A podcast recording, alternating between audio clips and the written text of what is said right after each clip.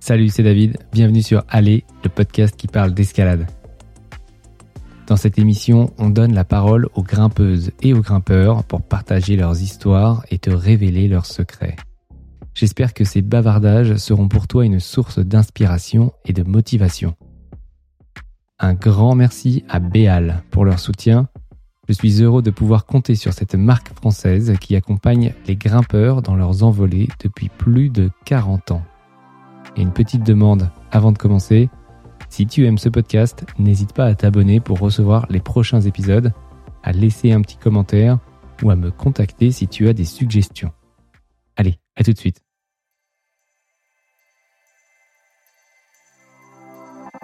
Bah, le solo, on est récompensé quand on se contrôle et quand on maîtrise tout ce qui se passe autour de soi. Parce que voilà, quand, je fais du solo, je sais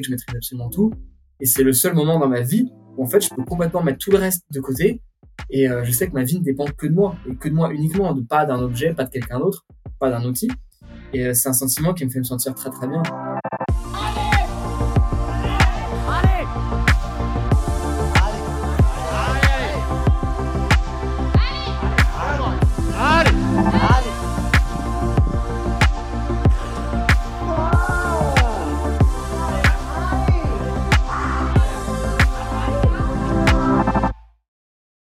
Aujourd'hui, on va parler de stégophilie. Il y a quelque temps, Alain Robert, le maître de la discipline, avait bien voulu se confier au micro de ce podcast. Parlant de ses potentiels successeurs, vous aviez peut-être noté le nom d'Alexis Landau. 40 ans de moins qu'Alain, mais la même envie de repousser ses limites, la même obsession pour l'escalade urbaine et la même soif de hauteur. Alexis a déjà quelques beaux gratte-ciel dans son carnet de croix, dont l'inévitable Tour Montparnasse et la réputée difficile Tour Franklin, moitié moins haute mais bien plus soutenue que sa grande sœur parisienne. Depuis 8 mois, Alexis est en rémission d'une épitrocléite, plus connue sous le nom de coude du golfeur. Dans cet épisode, le Ninja Warrior nous livre son retour d'expérience sur la survenue de cette blessure et ce qu'il fait pour retrouver son niveau. Allez, bonne écoute.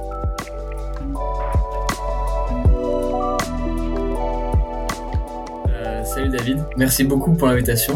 Euh, ça me fait super plaisir de, pouvoir parler euh, sur un podcast euh, dédié à l'escalade. Génial. Je crois savoir que tu étais à Dubaï il y a quelques jours. C'était la première fois que tu y allais? Alors, c'est pas la première fois que j'y suis allé. J'étais allé il y a quelques mois, trois mois, trois quatre mois pour une, une cascade. malheureusement, j'ai pas le droit de dire. en fait, dès qu'il s'agit de Dubaï, de manière générale, j'ai pas le droit de dire grand chose. Euh, mais euh, voilà, c'était pour une cascade. Euh, heureusement, je peux pas, je peux pas dire la marque. mais je pense que ça se trouve sur Google. En tout cas, moi, moi de mon côté, j'ai pas le droit de, de révéler ça. Et là, j'ai pas le droit de révéler malheureusement non plus le pourquoi j'y étais. Mais normalement, fin novembre, euh, les choses devraient sortir. Et euh, voilà, à ce moment-là, ça expliquera pourquoi j'étais à Dubaï. Ouais. Et euh, tu étais avec Alain Robert. Ouais, exactement. Alors Robert, donc, euh, qui disait de toi, alors je vais essayer de retrouver la citation parce que je l'ai eu au téléphone euh, il y a quelques semaines, et il m'a dit un truc sur toi, c'est pour ça que j'ai eu envie de t'interviewer, il m'a dit, euh, ta, ta, ta, il m'a dit, si je vois un jeune qui pourrait un jour faire des gratte-ciel, c'est Alexis. Bref, en gros, Alain Robert, il, il t'a un peu désigné comme son successeur. Exactement, ouais.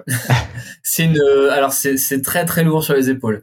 C'est très très lourd sur les épaules parce que euh, Alain, alors je suis peut-être un peu biaisé, mais euh, je considère Alain comme le meilleur grimpeur de free solo de tous les temps et donc évidemment bah vu que j'aime bien cette particularité de, de, l'escalade, je le considère comme le meilleur grimpeur de tous les temps.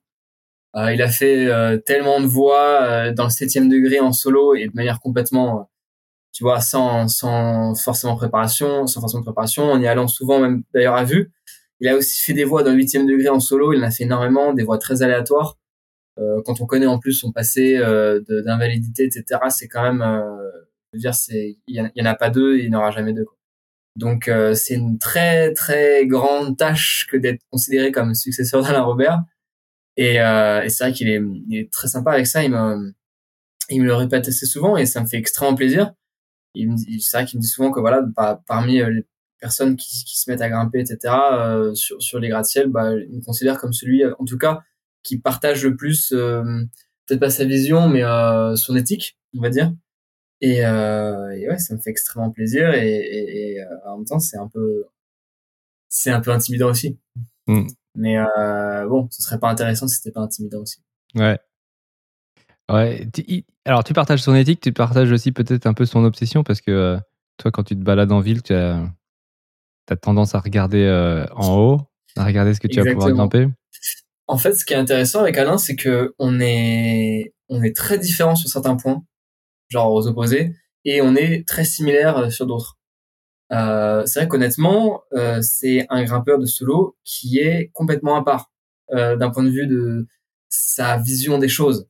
La plupart des grimpeurs de, de, de solo, par exemple, que ce soit d'Estivel, Catherine Estivel, euh, Alex Honnold, euh, même Edlinger, etc. Il y avait vraiment ce truc-là de maîtriser euh, ce qui se passe, maîtriser la situation, euh, être plus fort que sa peur, donc une espèce de conquête de soi finalement, et réussir à grimper quelque chose dont on est sûr, de, quasiment sûr de réussir par la force de l'esprit. Et en fait, Alain, c'est radicalement l'opposé en fait. C'est-à-dire que lui, il veut chercher la limite. Il veut chercher à se mettre en difficulté sur le moment et grimper énormément à vue. Euh, grimper à vue hein, dans, dans, dans, le solo, c'est un truc qui se fait jamais et pas et surtout pas à haute difficulté. Ça se fait parfois. Hein. Bien sûr, je dis pas, il y a beaucoup de gens qui font du solo. Enfin, pas beaucoup de gens, mais il y a des gens qui font du solo euh, sans forcément le filmer, etc. Dans des cotations assez basses. Mais euh, c'est rare de monter dans des cotations hautes et se faire ça à vue. Et Alain, lui, il cherche, il cherche la limite. Il cherche le, le, le, le il, il, veut flirter avec la limite en fait. Et, euh, et c'est vrai que c'est un discours qu'on retrouve pas du tout chez Alex Nold, chez Catherine Estivel. Euh, c'est des gens qui bossaient les voix, qui les répétaient plusieurs fois. Et une fois qu'ils se lançaient, c'était un, un, calme d'esprit, euh, c'était un, un, un, zen. Et puis voilà, t'enchaînes entre euh, de la concentration extrême et puis bah, de la détente où là tu es en mode pilote automatique. Et pour être honnête, moi je me retrouve beaucoup plus là-dedans. Et c'est pour cette raison-là que j'ai commencé le solo. C'est parce que quand je grimpe sans corde et que je maîtrise ce qui se passe, je me sens extrêmement bien. Euh, moi vraiment quand je, regarde les interviews notamment de Catherine Estivelle c'est là que vraiment je me, retrouve parfaitement en fait en termes de mentalité et, euh, et Alex Nod euh, et Alain Robert lui c'est l'opposé mais en, en, tout point euh, là-dessus euh, lui il cherche vraiment la limite il cherche à se mettre en difficulté à aller chercher des choses à vue euh, il va grimper des solos qui sont aléatoires parce que c'est aussi ce qu'il peut faire avec sa, sa blessure. Donc moi c'est pas du tout et ça pour le coup c'est pas du tout ma cam moi j'aime j'aime beaucoup voilà moi là là-dessus je suis beaucoup plus euh, traditionnel si on peut dire. Euh, voilà moi je, je je je veux bosser les voies je veux pouvoir y aller. Et si je veux faire un truc à vue euh, dans ma tête je serais pas en train de flirter avec la limite je serais en train de d'y aller sereinement et, tout devrait bien se passer. euh, voilà donc là-dessus on est assez différents mais par contre dans nos passions dans dans le matériel en fait avec euh, avec Alain là on est on est similaires c'est-à-dire que là on a les mêmes euh, on a les mêmes obsessions et euh, on a aussi un peu la même éthique entre guillemets des gratte-ciel, si on peut appeler ça comme ça. Euh, C'est-à-dire que je me souviens que j'avais grimpé la tour Franklin il y a deux ans, euh, il y a deux ans, c'est ça, Avec Léo. sur les carreaux, et c'est euh, une grimpe où en fait on est vraiment crucifié sur le gratte-ciel. Euh, je suis vraiment à, je suis à ça de ne pas pouvoir la grimper, d'être trop short pour la grimper. Et Alain, lui, a une trop petite euh, ah, allonge, voilà, une trop petite allonge pour euh, pour pouvoir la grimper de ce côté-là. Donc j'avais grimpé de ce côté-là et c'était c'était pas facile. Euh, crucifié donc euh, c'est pas très physique, mais en fait t'es obligé de faire plein de petits pas au lieu de pouvoir faire des grands mouvements parce que bah t'es, crucifié. Et et je me souviens que Alain avait dit bah c'est intéressant, mais moi j'avais grimpé dans la fissure et c'est une autre escalade. Et j'ai grimpé un an plus tard dans la fissure, ce qui était quand même, je pense, au final plus dur parce que là, on, c'était pas plus dur, mais c'était quand même vachement différent. C'est un peu plus engagé parce que tu es dans une fissure qui est vachement étroite. Alors c'est crochetant au niveau des doigts, mais t'as as ça de, de, de, de crochetage, donc t'as une, une phalange et demie quoi. Et, euh, et par contre t'as des bons verrous dans les pieds, mais t'as quand même t'es quand même vachement exposé. Il y a beaucoup, tu sens beaucoup plus le gaz quoi. C'est vraiment euh, c'est très impressionnant quoi, à, à, à, vivre. Et, euh, et du coup bah il avait été vachement heureux en fait que je répète la voix mais en, en empruntant, enfin, je répète le gratte-ciel, mais en empruntant sa voix à lui, euh, qu'il avait grimpé, euh, c'était en, ah, c'était pas si longtemps que ça, c'était en 2005, euh, 2005 ou, ou 2000 ou 2000. C'est hyper intéressant ce que tu dis. Alors, mais par contre, il y a un truc, euh, si je me souviens bien dans l'interview, alors je sais pas si tu l'as écouté d'ailleurs, parce qu'il parle de toi, il parle de Léo Urban aussi. Et à un moment, en parlant de toi, il dit, euh, Alexis, il a compris qu'il faut accepter d'aller au carton. Donc, euh, tu vois, ça rejoint je pense qu'il il estime que tu as presque sa mentalité, tu vois, de, de vouloir euh, aller à la mmh. limite. Euh, toi, tu dis que non, mais pour Alain, peut-être que en fait, tu es, un bon candidat pour, pour aller chercher encore plus ta limite dans les gratte-ciels. Alors en fait, moi, mon but, alors en fait, effectivement, je pense que je me suis mal exprimé parce que moi, mon but, c'est vrai que c'est j'ai du mal à exprimer. C'est des choses qui sont qui sont très comment dire très psychologiques c'est pas facile de mettre des mots dessus, mais c'est vrai que moi, mon but, alors, on va dire dans, dans la vie à grande échelle, c'est clairement de repousser ma limite. C'est de la repousser et, euh, et je veux pouvoir, en fait, euh, grimper les choses les plus dures possibles et euh, si possible en solo. Euh, même pas si possible, pour grimper les choses les plus dures possibles, je crois que c'est c'est un peu trop tard, j'aurais dû m'y prendre plus tôt. Mais, euh, pour, mais en tout cas, grimper les choses les plus dures possibles en solo, euh, faire les choses les plus, voilà, les plus folles. C'est vraiment, bah, c'est mon projet de vie, en fait. Euh, mais maintenant, c'est vrai que par contre, quand je quand j'aborde une voix en particulier, le, le process dans ma tête est quand même vachement différent de celui d'Alain. C'est beaucoup moins d'aller d'aller voir et puis de, de de, de, se rendre compte sur le sur le moment comment ça va se passer. Et je suis beaucoup plus fan de la préparation euh, méticuleuse. quoi. C'est vraiment moi ça qui me qui permet de faire. En fait, c'est même pas ce que je préfère, c'est que c'est ce qui me permet de faire ce que je fais. Euh, autrement, moi, je, je, je, je, trouve plus vraiment de plaisir à, à faire ça. Et euh, c'est vraiment le fait de, bah, de pouvoir bosser, travailler et, et, être en confiance qui permet de faire ce que je fais. Mais mon but, en, en fin de compte, voilà, j'espère que dans dix ans, idéalement, euh, si, si j'ai guéri, je pourrais, euh, voilà, j'aurais, j'aurais fait des choses en solo qui seront toujours plus dures, toujours plus compliquées. Et je pense que ce qu'effectivement, ce qu'apprécie Alain dans ma démarche, c'est que, alors, première chose, c'est que je, mon but c'est pas vraiment de grimper des choses euh, jolies, iconiques. Euh, je suis pas du tout, enfin je suis pas. Un, alors j'aime bien ce qu'ils font les explorateurs urbains, mais voilà j'ai pas du tout ces démarches-là. Bon c'est vraiment une démarche sportive. Ça c'est quelque chose qu'il apprécie. Et deuxièmement c'est que bah vu que j'ai une démarche sportive, je suis pas là pour grimper pour dire j'ai grimpé ça, j'ai grimpé ça, j'ai grimpé ça. Moi je vois pas, je vois même pas les gratte-ciels comme des gratte-ciels euh, grimpables. Je, je, vois juste des voies en fait. Je vois des voies et, euh, et voilà pour revenir sur la tour Franklin, il y a une voie qui se grimpe sur les carreaux et une voie qui se grimpe dans l'angle. Et euh, vu que bah, je me suis dit, bah, ce serait dommage de faire l'un sans faire l'autre, puisque je devrais être capable de faire les deux normalement. Euh, D'ailleurs, je pensais pas au début que j'étais capable de faire les deux parce que j'avais du mal à grimper et euh, dans la fissure, elle était vraiment étroite. Et je crois que j'ai pas un physique parfait euh, idéal, pour la fissure, mais en Dolfer, ça passait parfaitement. Alors c'était un peu plus physique en Dolfer, mais euh, c'était plus sûr. je j'avais pas des pertes d'adhérence au niveau des pieds, etc. Alors que j'avais ça quand je grimpais de manière traditionnelle dans la fissure. Et, euh, et ça, du coup, je pense qu'il apprécie pas mal le fait que voilà, je vois, je vois vraiment des voix différentes. Et ça, c'est, bah, de toute façon, c'est pas, c'est pas un hasard, c'est dû au fait que je, je suis grimpeur, quoi. Euh, je me suis jamais, alors dans ma vie euh, avant, je me suis jamais entraîné, on va dire à haut niveau, mais si je m'entraînais énormément, mais je me suis jamais entraîné de manière rigoureuse, euh, précise pour des pour des objectifs de compète ou quoi. Donc ça, c'est un peu dommage. Euh, bon, après voilà, je vais pas, je vais, je vais pas euh, m'en vouloir toute ma vie pour, ça. Hein. J'étais jeune, j'étais adolescent. Mais par contre, j'ai quand même grimpé quasiment toute ma vie. J'ai grimpé à partir de mes 7 ans. Donc bah voilà, je connais l'escalade, je suis un grimpeur. Évidemment, donc ça, ça colle plutôt bien parce que bah, là-dessus, on a la même éthique. Yes. Bah justement, est-ce que tu tu veux, nous raconter un petit peu, te présenter, nous raconter un petit peu bah, qui tu es Parce qu'on n'a pas encore, on n'a pas encore dit qui tu étais. Oui, c'est vrai. Euh, ouais, nous raconter un petit peu qui tu es, bah, comment tu as commencé l'escalade, pourquoi l'escalade, euh, qu'est-ce qui t'attire euh, dans ce sport, dans cette activité? Alors, euh, je m'appelle Alexis Lando, euh, j'ai 23 ans et depuis 3 ans, je, je grimpe des gratte-ciels en solo, comme Alain Robert. Comme Alain Robert et en fait, bah, depuis tout petit, j'ai toujours été passionné d'escalade.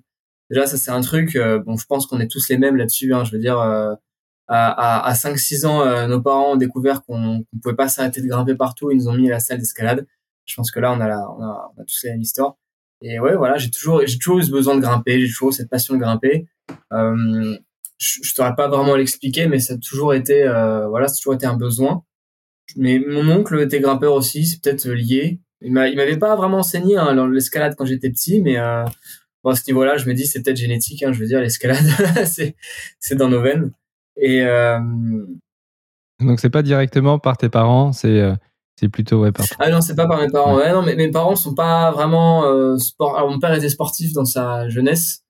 Euh, il était scout, etc. Euh, du côté de mon père, il y avait des militaires et tout, mais c'est pas c'était pas on n'était pas sportif au sens au sens sportif pro quoi pas de compétition pas de comme je pense comme dans toutes les familles il y a toujours des, des gens plus ou moins sportifs mais non j'ai pas du tout et ça c'est vachement dommage parce qu'on les voit aujourd'hui les meilleurs grimpeurs euh, les meilleurs grimpeurs, les meilleures grimpeuses, c'est des enfants de sportifs, c'est des enfants de grimpeurs qui ont été encadrés très jeunes. Et c'est vrai que j'ai pas du tout, euh, j'ai pas du tout baigné en fait euh, dans un univers sportif quand j'étais petit. Mais par contre, ça a toujours été ma passion euh, de bouger. Ce soit, si c'était pas l'escalade, c'était le parcours. J'ai fait aussi trois ans de parcours et ça m'a, ça a toujours été ma passion de grimper. Ça, ça s'est jamais arrêté. C'était, c'était vraiment. Mais quand j'étais petit, c'était fou. C'est-à-dire que mes parents, je me souviens qu'à un moment, ils avaient tellement marre de devoir me surveiller quand on marchait dans la rue parce que j'étais intenable, parce que j'essayais de grimper partout euh, les parcs-mètres. Alors c'était les anciens parcs-mètres, euh, ils n'existent plus aujourd'hui, mais il y avait un trou pour les pièces et je m'entraînais à, à monter en haut et à, et à mettre debout dessus. Et, euh, et vraiment, mes parents commençaient à se dire, bon, bah, faut le mettre à la salle d'escalade. Puis ils en avaient marre de devoir me surveiller. Donc ils m'ont mis un peu de force à la salle d'escalade. C'était entre blocs. Euh, J'avais 7-8 ans. Et aujourd'hui, je sais pas, je sais même pas combien d'années plus tard, 5, 15. 15 ans plus tard. 15 ans plus tard, je grimpe toujours entre blocs, la meilleure salle d'escalade c'est marrant parce que euh, c'est là où j'ai commencé aussi, à Entrebloc. Ah ouais? C'est la première séance d'escalade de ma vie, c'était à Entrebloc, ouais. Ah, c'est dingue. Et c'était en quelle année? Alors, c'était. Euh, bonne question. 2011, je crois, ou 2010. 2010, peut-être, ouais. Ah ouais? Ouais. Ok, ok. Ah, c'est marrant. Bah, t'as dû me voir grimper là-bas, quoi. Ah, bah, c'est sûr, on a dû, on a dû se croiser parce que j'ai, j'ai grimpé à Entrebloc pendant ouais, 3-4 ans euh, avant de déménager. Et euh, ouais, c'est comme tu dis, c'est la meilleure salle de l'univers. Alors pour euh, pour la petite histoire, c'est l'une des premières salles en France, c'est la première salle de bloc en région parisienne. Donc mm. finalement, tu as eu de, de, la chance de tomber sur cette sur cette salle parce que il n'y avait pas autant de salles que ce qu'il y a aujourd'hui comme offre en région parisienne. Mm, mm, c'est clair, j'ai eu de la chance de tomber sur cette salle. Et euh, bah d'ailleurs c'est peut-être euh, c'est peut-être ça se trouve c'est même pas de la chance, c'est juste que c'était la seule qui existait à l'époque de, de, de, en région parisienne. Et euh, en plus c'était pas très loin de chez la mère à l'époque. Et, et franchement c'était c'était c'était vraiment une révélation. mais il y a un truc j'en suis toujours voulu. Et ça, bon voilà, je peux pas m'en vouloir toute ma vie, mais j'ai passé beaucoup trop de temps à faire n'importe quoi, à grimper sans prendre en compte les couleurs. Et, et voilà, quand on est jeune et qu'on est petit, surtout quand on, on, on est petit et qu'on a une facilité en fait euh, sur un sujet, on prend un peu la confiance et puis on arrête de se pousser, on arrête de se botter le cul et on, on, on se laisse euh, porter et on continue de grimper. Et de toute façon, on se dit que pas besoin de faire plus d'efforts, on sait déjà, on sait déjà grimper. Et ça, c'est vrai que c'est dommage. J'ai eu personne pour me botter le cul pour me dire bah non, regarde, t'es nul. Tu dirais que t'as manqué d'encadrement? Oui, oui, j'ai manqué. En fait, j'ai eu un, j'avais j'avais un prof qui me disait bah non, fais pas ça, fais pas ça. Mais têtu que j'étais euh, déjà, alors déjà j'étais extrêmement têtu, je faisais mes propres trucs. Euh, ça, pour le coup, c'est un point commun qu'on a avec Alain Robert. Euh, c'est que quand on, on, veut, quand on a un truc en tête, on veut absolument faire ça et on n'écoute pas les autres. Et bah d'ailleurs, ça a été sa force hein, pendant, très, ça a été sa force pendant très longtemps. Mais là, voilà, quand j'étais petit, bah j'étais trop têtu, j'étais pas assez, euh, pas assez discipliné. Et j'ai commencé à l'être plus tard. Et en fait, encore aujourd'hui, je me rends compte que je m'entraîne pas de manière correcte. D'ailleurs, c'est pour ça que j'étais blessé, je me suis blessé. C'est que je m'entraîne pas de manière correcte. clairement, je, j'avais un entraînement qui était beaucoup trop chaotique, pas assez adapté avec une intensité qui était pas du tout contrôlée aussi quoi donc euh, puis quand tu t'entraînes six fois par semaine euh, si tu t'entraînes à fond tous les jours et que tu, tu fais des tractions à une main tous les jours en fait au bout d'un moment euh, bah, tu fais des épitroclites quoi c'est sûr on va en parler c'est c'est le sujet qui, qui m'intéresse aujourd'hui c'est de, de parler justement de bah, cette approche que tu as de, de l'entraînement cette blessure que tu que tu as en ce moment et juste avant pour pour finir un petit peu du coup sur sur ton parcours euh, ce qui m'étonne, c'est que tu n'as pas euh, grimpé de, de gratte-ciel avant d'avoir 18 euh, ans. Donc, entre, entre 8 et 18, tu as fait de l'escalade sagement. Qu'est-ce, que, mmh. qu'est-ce qui finalement a été le, déclic pour, pour aller grimper des. Alors, c'est vrai que du coup, ah bah tiens, moi, je vais, je vais, je vais recouper avec la question précédente quand tu m'avais dit bah, pourquoi aller grasser, etc. quand j'étais petit. Donc quand j'étais petit, euh, voilà, j'avais j'avais cette passion d'escalade et j'avais aussi vachement peur en fait de la mort. Bon, c'était un petit euh, truc d'enfance, euh, voilà, j'allais chez le psy, etc.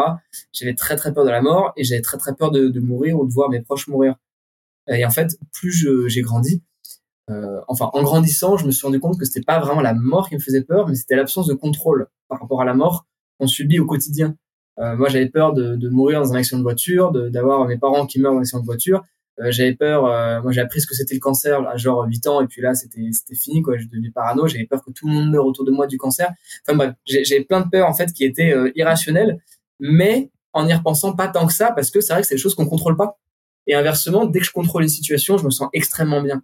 Et en fait, bah voilà, là tout se recoupe plus ou moins bien vers le fait de faire du solo, parce que voilà, quand on, quand je fais du solo, je sais que je maîtrise absolument tout, et c'est le seul moment dans ma vie où en fait je peux complètement mettre tout le reste de côté et euh, je sais que ma vie ne dépend que de moi et que de moi uniquement, pas d'un objet, pas de quelqu'un d'autre, pas d'un outil.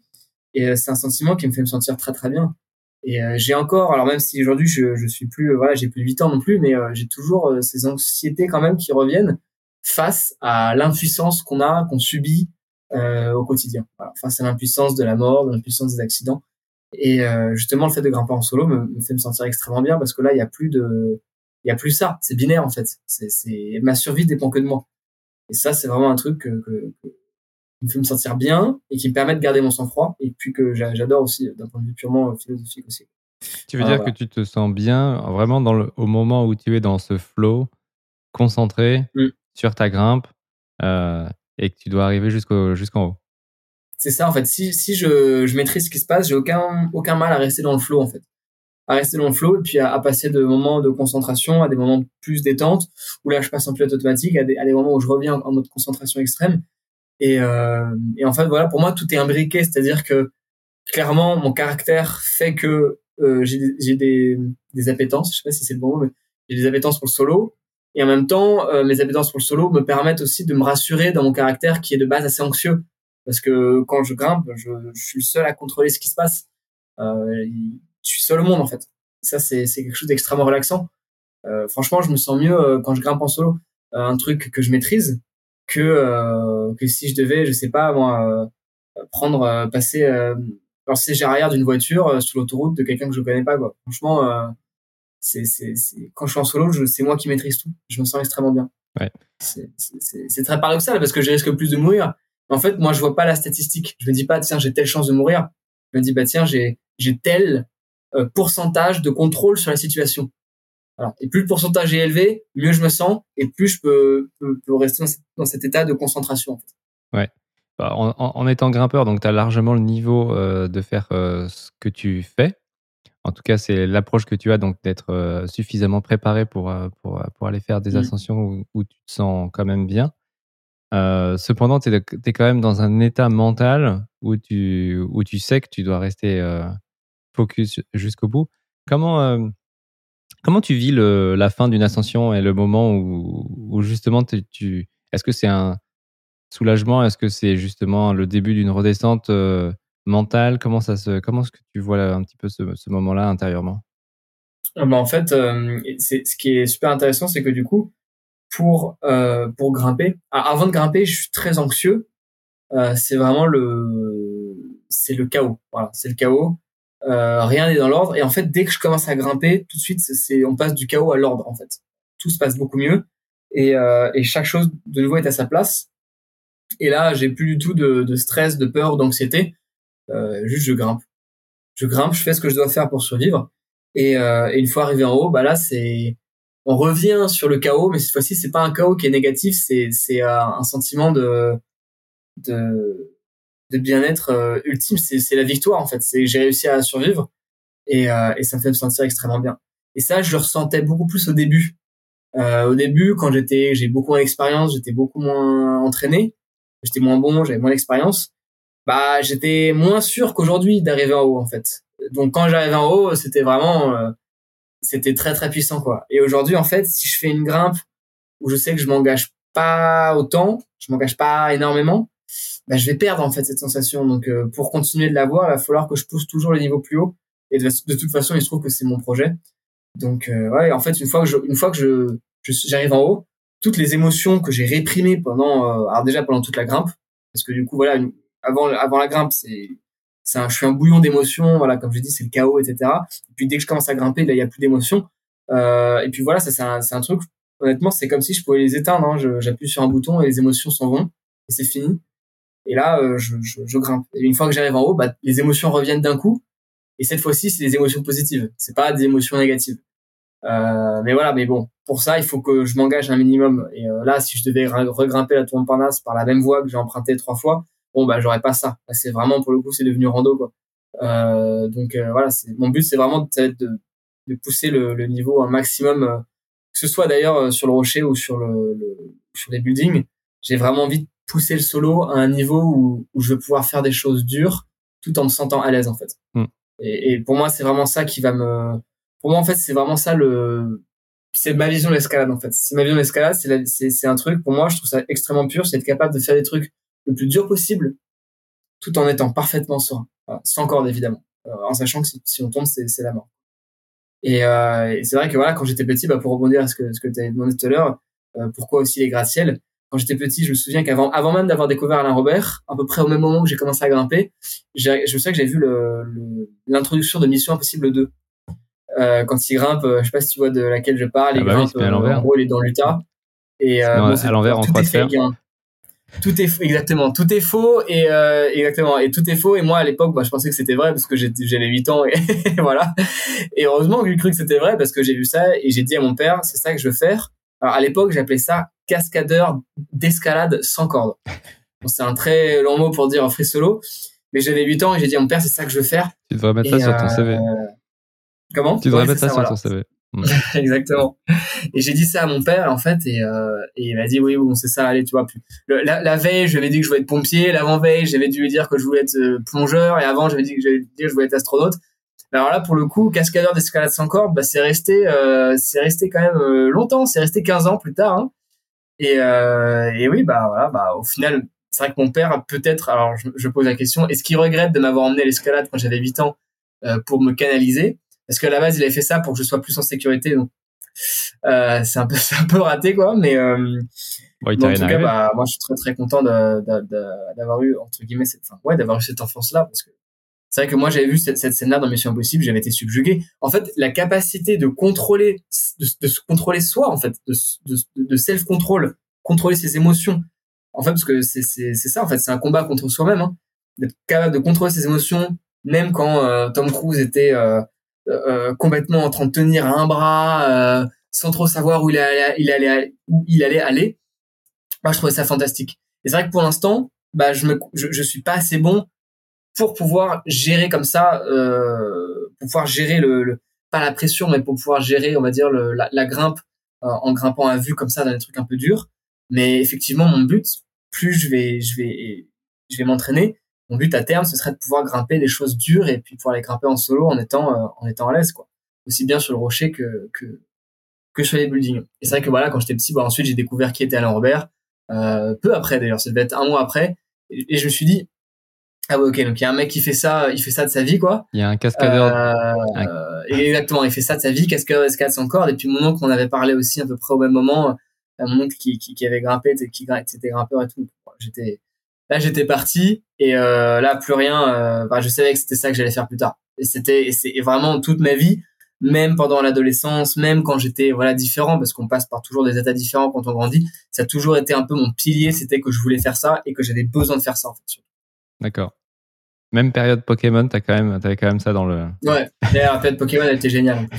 ouais, la période Pokémon, elle fait que t'oublies un peu tout le reste quand même. Mais ouais, c'est, soit été un peu un pilier, c'est que être capable de contrôler soi-même, être capable de de de, de, rester euh, en, total contrôle de ses émotions euh, et de, de, de ses gestes, etc. Même sous une pression énorme, en sachant qu'on peut mourir c'est, moi je me suis dit mais c'est ça le but de la vie. Je veux dire euh, je sais pas c'était c'est vrai c'est vrai que c'est un peu inexplicable le, moi moi je peux expliquer d'un point de en fait ce qui est bien c'est que je peux je peux me faire un peu des psychanalyses. En plus ma copine est psychologue donc euh, c'est c'est c'est un sacré euh, c'est un sacré hasard mais euh, je peux me faire des petites auto-analyses où je sais que bon voilà c'est vrai que étant petit j'avais très peur de ce qu'on je contrôlais pas et c'est logique que le solo, ça, ça vient pallier un peu à ça parce que justement, bah, le solo, on est récompensé quand on se contrôle et quand on maîtrise tout ce qui se passe autour de soi. Euh, moi, j'aime pas du tout quand quelque chose échappe à mon contrôle. Euh, ça peut être des trucs tout bêtes, hein. ça peut être, euh, je vois un pote faire un truc un peu con, ça, ça va me prendre la tête parce que je me dis putain, j'ai pas de contrôle dessus, ça m'énerve, j'ai envie de. Voilà. ben, en fait, le solo, ça, ça, ça vient, ça vient complètement pallier à tout ça. Quand tu fais du solo, bah, t'as intérêt à tout contrôler en fait. Et euh, là-dessus, voilà, je peux faire des petites psychanalyses par rapport à qui j'étais quand j'étais enfant, pourquoi, mes peurs, etc.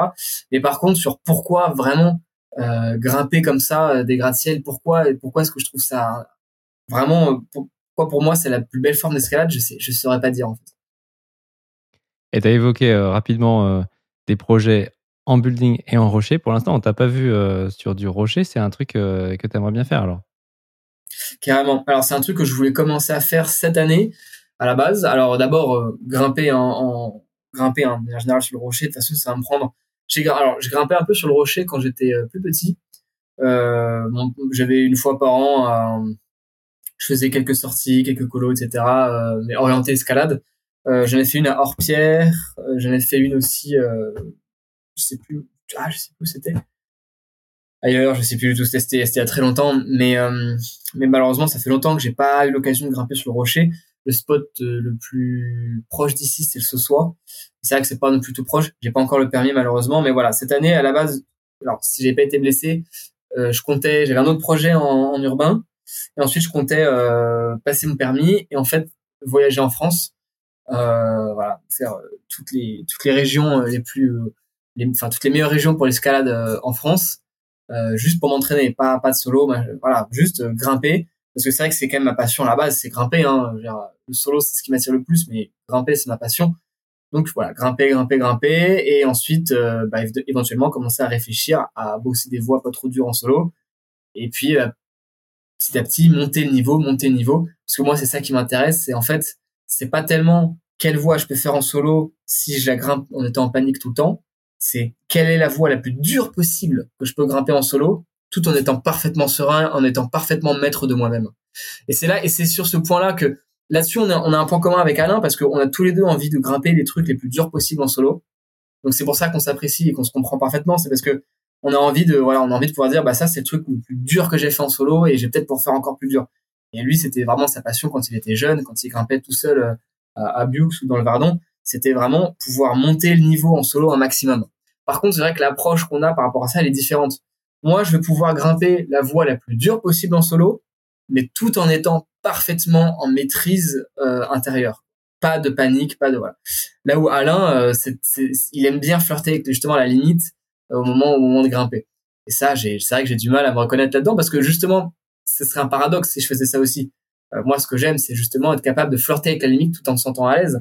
Là où, lui, il voulait vraiment flirter avec la limite, quitte à faire un move, euh, le rater, se rattraper, recommencer, etc. Ça, c'est pas du tout les trucs que j'ai envie de vivre en fait. Euh, voilà, c'est, là qu'on est différent et que là, c'est vrai que je me, quand j'écoute Catherine Estivelle parler de son approche du solo, euh, même si voilà, bah, moi, ce que je fais évidemment, ça se rapproche beaucoup plus de ce que fait Alain sur les gratte-ciel. Euh, d'un point de vue de la, de la, de la mentalité, Catherine Estivelle, euh, elle, est, elle est plus rassurante quelque part aussi dans, dans, dans son approche. Voilà. Yes, trop bien. D'ailleurs, je suis parce que tu m'avais posé une autre question et j'ai complètement oublié de d'y répondre. Désolé, je sais plus ce que c'était. Ouais, moi non plus. Euh, tu m'as demandé. Ah oui, si tu m'avais demandé les projets en. Oui. Ah oui, c'est ça. Voilà, les projets. Voilà. Donc c'est ça. Donc idéalement, si j'avais pas été, si j'avais pas été blessé, je serais allé, euh, je serais allé probablement dans le Verdon, dans le Sossois, etc.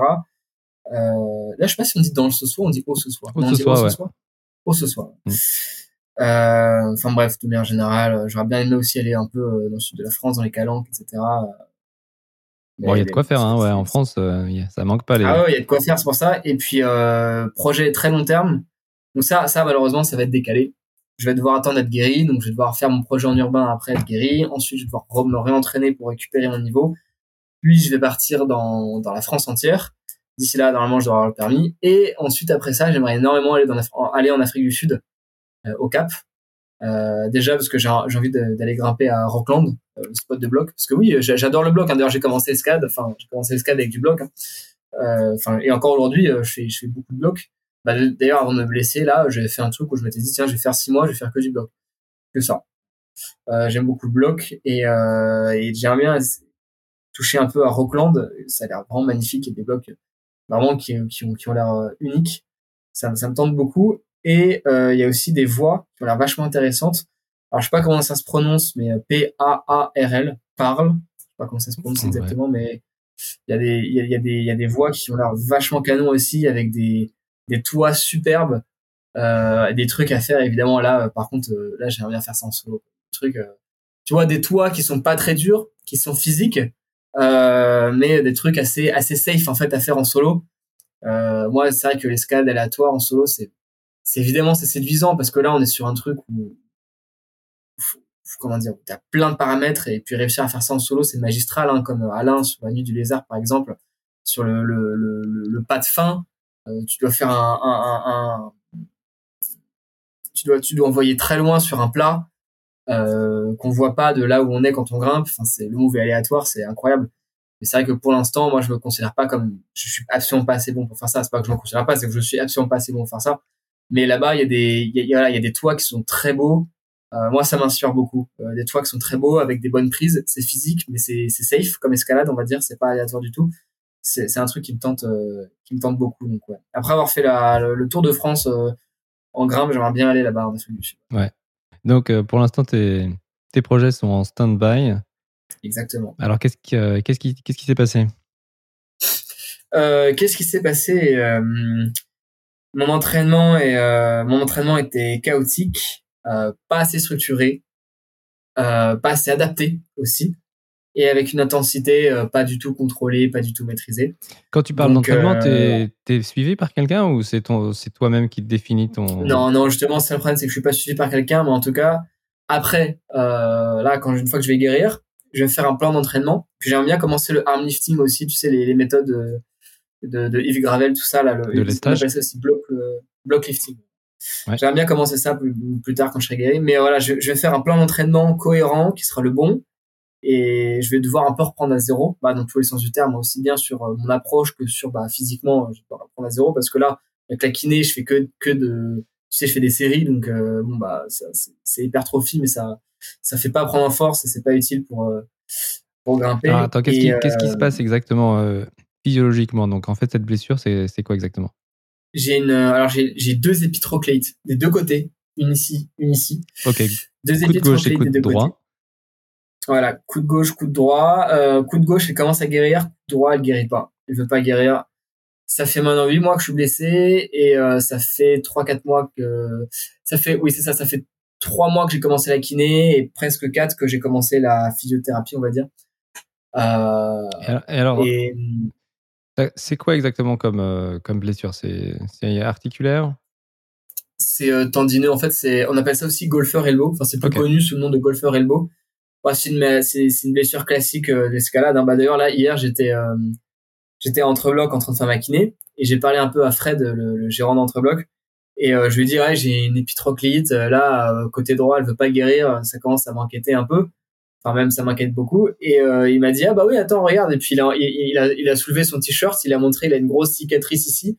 Il s'est fait opérer aussi parce qu'il avait une épitroclite. C'est c'est une des pires blessures je pense euh, pour un grimpeur avec tout ce qui va être aussi euh, tous les trucs d'épaule genre capsulite tout ça ça c'est encore pire ça c'est un truc de toute façon une fois que t'as ça c'est fini hein. tu peux te mettre à, la lecture mais mais euh, mais ouais c'est c'est c'est quand même une blessure bien bien bien relou et, et qui arrive à beaucoup de grimpeurs voilà, quand j'ai dit que j'avais une épitrocléite sur Instagram, j'ai reçu vraiment, mais sans rigoler, en, tout, je pense 50 ou 100 messages de personnes qui m'ont dit à ah, moi aussi j'ai des épitrocléites.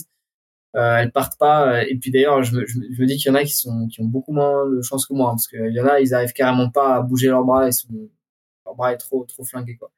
Et tu... en gros, j'ai des, moi ce que j'ai, c'est vraiment une tendinopathie euh, mécanique. C'est pas du tout une tendinopathie euh, inflammatoire. J'ai pas de tendinite à proprement parler j'ai vraiment des fibres tendineuses qui sont, euh, je sais plus comment on appelle ça, dégénérées ou quelque chose comme ça, qui sont, euh, bah, qui sont mortes. Hein. J'ai des fibres tendineuses qui sont mortes. Et là, euh, bah, tout le but de la kiné, ça va être de, alors non pas de les faire revivre, parce que c'est ce que je pensais aussi avant, mais en fait, euh, apparemment, le, aujourd'hui, les, les, dernières recherches de la médecine expliquent que les, une fois que les, une fois que les tendons sont morts, ils sont morts c'est comme de la peau morte, c'est fini, c'est mort quoi, faut les laisser mourir. Mais par contre, ce qui est possible de faire, c'est de, de, de, faire apparaître des nouvelles fibres tendineuses, comme pour les muscles en fait, de faire apparaître des nouvelles fibres. Et c'est tout le processus de, de, de, kiné. Alors, il y a peut-être des kinés qui vont regarder, qui vont dire que je dis n'importe quoi. Moi, je sais pas, c'est ce que j'ai vu. Euh, je regarde deux trois trucs de vulgarisation. C'est ce que j'ai cru comprendre. C'est que voilà, le but c'est de créer un stimulus euh, mécanique qui va forcer le corps à créer des nouvelles fibres tendineuses pour euh, voilà, réparer euh, l'articulation. Ouais. Et, à ton, avis, juste sur ouais. À ton avis, juste avant d'aller plus loin là-dessus, c'est survenu comment, d'après toi, cette blessure?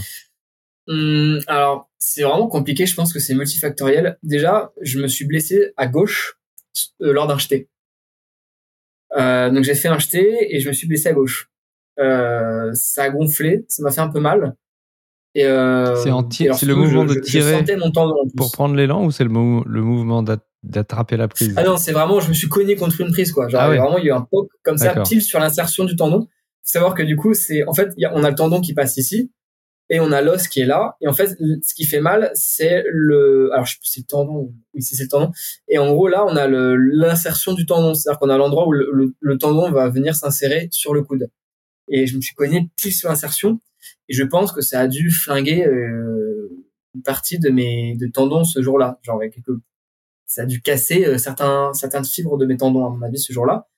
Et euh, les jours suivants, alors déjà là j'étais gonflé, c'est-à-dire quand je touchais ici, j'avais mon tendon qui ressortait. Enfin je sais pas ce que c'était, mais il y a un truc qui ressortait ici quoi. Mais c'est ça, hein, c'est le tendon. clairement il était gonflé. moi j'étais j'étais vachement blessé. Et et, et, ça, ça a duré quoi Ça a duré un mois ou deux. Mais ensuite, plus tard, euh, j'ai commencé à avoir mal aussi à droite. Alors là, je me suis dit, pourquoi j'ai mal à droite? Je me suis pas cogné à droite. Et puis en fait, petit à petit, j'avais de moins en moins mal à gauche et de plus en plus mal à droite. Et parallèlement à ça, j'ai continué mon entraînement qui était, euh, bah, comme j'ai dit, qui était complètement mal construit euh, parce que euh, voilà, je faisais des tractions à bras beaucoup trop souvent. J'étais un peu, à un moment, je me suis un peu enfermé dans le truc où je voulais absolument avoir la traction à bras plus 10 kilos. Et en fait, euh, j'arrivais pas à l'avoir. J'arrivais à faire 7, euh, 7,5 euh, kilos. J'arrivais pas à faire 10 kilos et, euh, et je voulais absolument l'avoir. Donc, je m'entraînais, j'entraînais pour l'avoir. Et en fait, ça a mis le coup de grâce, je pense. Et, euh, et ça qui a fait que, ouais, bah, maintenant, j'ai deux épitrocléites des deux côtés. Et oui, je pense que ça a commencé, en fait, avec un, choc. Qui a dû tout simplement flinguer. Hein. Là, c'est pure mécanique. Hein. C'est-à-dire que j'avais là, là j'ai l'insertion du tendon. En fait, de ce côté-là, on a nos insertions et ça a cogné contre euh, pile sur l'insertion, pile sur l'os. Ça a dû écraser des, des, des fibres tendineuses. Euh, depuis, euh, mon, tendon là, il peut plus du tout porter la même charge. Et puis ensuite, ça s'est bilatéralisé. Donc ça, je, je pense que c'est dû à l'inflammation. L'inflammation a dû arriver à droite. À ce moment-là, c'était encore gérable. Si je m'étais arrêté, si je vais commencer la kiné, déjà si je vais calmer le jeu puis faire de la kiné assez vite, mais j'ai continué à tirer dessus. Et puis là, bah, maintenant, j'ai des tendineuses qui sont détruites euh, à droite. Quoi. Tu veux dire que la kiné, t'as pas commencé immédiatement? T'as attendu un petit peu? J'ai attendu 4 mois, je crois. Ah 4 mois, ouais. 4-5 mois euh, de bon bourrinage à fond, euh, comme un énorme débile. Ah oui, en, en continuant à t'entraîner avec quand même pas mal de volume et d'intensité. Mmh. Et puis en plus, avant, j'avais un entraînement où je, c'était un moment où je m'entraînais en bloc, donc en plus en bloc et en salle. Donc le truc le plus traumatique euh, pour les articulations, parce qu'avant ça, moi, je m'entraînais dans dans le tunnel d'entre-blocs. C'est un tunnel qui fait quelque chose comme 10 mètres. Et ce que je faisais, c'est que pour les gratte-ciel, bon bah vu que le spot euh, le plus proche euh, c'est le Sausois, c'est un peu loin. Euh, je, ce que je faisais, c'est que je m'entraînais dans, dans le pan. Euh, je faisais des allers-retours sur le, la voie de 10 mètres. Donc, je faisais 10 mètres aller, 10 mètres autour, 10 mètres aller, 10 mètres autour. C'est un tunnel qui est en, ouais, qui en dévers, qui en dévers quasiment total. Hein, c'est comme ça. Et euh, je passais de, de voie, euh, ça allait de la couleur verte, donc euh, couleur verte à peu près, c'est à peu près la même cotation qu'Arcos jusqu'au bleu, euh, et je finissais jusqu'au jusqu'au rouge violet. Alors c'est pas la même cotation que, que Arcos pour le coup. Ça, ça, ça, ça, va jusqu'au noir, on va dire à Arcos quoi. Euh, et voilà, je m'entraînais à faire les allers-retours. Donc je grimpais la voie en aller. Alors certaines voies n'étaient pas possibles en retour. Parfois il y a certains moves où vraiment c'est pas possible de faire le move en retour. Mais c'était quasiment tout le temps le cas. Et euh, je m'entraînais du coup à faire voilà des allers-retours, etc. En, je me, je me disais voilà, faut que je fasse plus de couleurs difficiles, sans m'arrêter bien sûr, sans poser le pied à terre, et en moins de 30 minutes. Donc voilà, j'essayais de... et ça c'était un entraînement qui était vachement peu traumatique finalement, j'avais à aucun moment je tirais euh, tout mon poids de corps à un bras. Euh, c'était c'était un entraînement qui était vraiment pas mal quoi. Ça c'est voilà, vrai que et puis bah je me suis blessé euh, un moment comme ça alors que je voulais essayer une voie qui était plus dure sur ce sur ce point là et euh, j'ai jamais réussi à la mettre en plus un peu dégoûté mais euh, ouais bah, je, je me suis cogné et ensuite j'ai pas voulu arrêter et voilà c'est j'étais complètement bête hein. maintenant quand je j'y pense hein, je me je me triture un peu parce que voilà c'est le passé mais si je m'étais arrêté au bon moment, j'ai commencé la kiné au bon moment, j'en serais sûrement pas là aujourd'hui. Est-ce que ça te. Si je peux faire passer un message, c'est. Voilà, est-ce que tu as un message à, passer pour, pour ceux qui, qui aiment bien s'entraîner dur, s'entraîner souvent? Bah, il faut s'entraîner dur mais euh, faut aussi euh, pas s'entraîner dur euh, quand on s'éclate les tendons et il faut savoir prendre des pauses. Enfin bon, je veux dire. Est-ce que par exemple tu dirais qu'il faut pas toujours faire la même chose? Parce que là, à t'écouter, j'ai l'impression que tu faisais quand même pas mal de pas mal d'exercices assez similaires d'une séance à l'autre, non? Ouais. Ouais, ouais, bah ça c'est un truc. Je pense que ça m'a fait, ça m'a, ça m'a clairement ouvert. Enfin, cet événement m'a ouvert les yeux sur le fait que il faut toujours garder en fait au moins un jour de repos entre deux entraînements du même type. Euh, ou alors peut-être que c'est pas le cas. De toute façon, je sais qu'il y en a, c'est pas le cas. Hein. Je sais, il y en a, ils peuvent s'entraîner comme des bourrins, ils se blesseront pas. Hein. Mais pour euh, nous qui sommes mortels, euh, vaut mieux euh, se reposer quand même un jour entre deux entraînements du même type.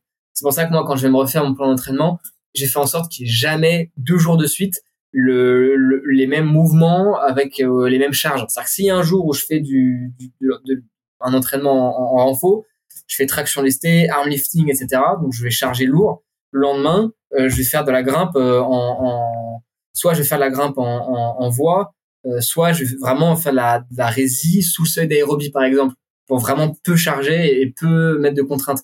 Donc m'entraîner de manière très différente. Ensuite, jour de repos. Ensuite, vu qu'il y a un jour de repos, là, je peux revenir sur un truc où je charge. Enfin bref, moi, je vais, je vais, je...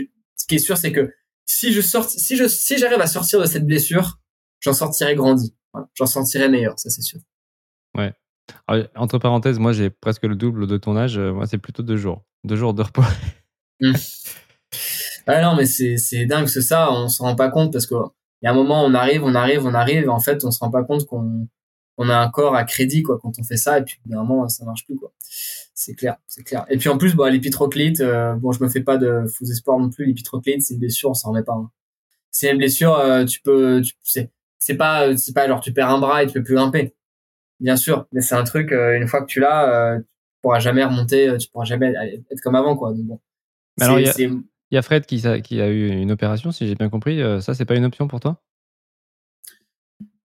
Euh, c'est moi de ce qu'on m'a dit c'est vraiment une des moins bonnes options quand même il y a, y a d'autres options aussi après en plus de la kiné voilà je suis je, fais kiné et puis en plus bah je prends du collagène mais bon complément alimentaire.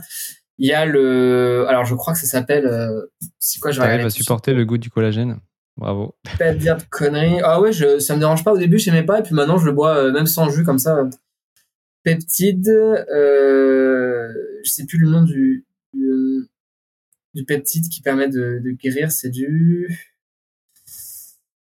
euh, alors je crois que c'est MK quelque chose. Ah oui, BPC, oui, voilà, BPC 57. 157, voilà.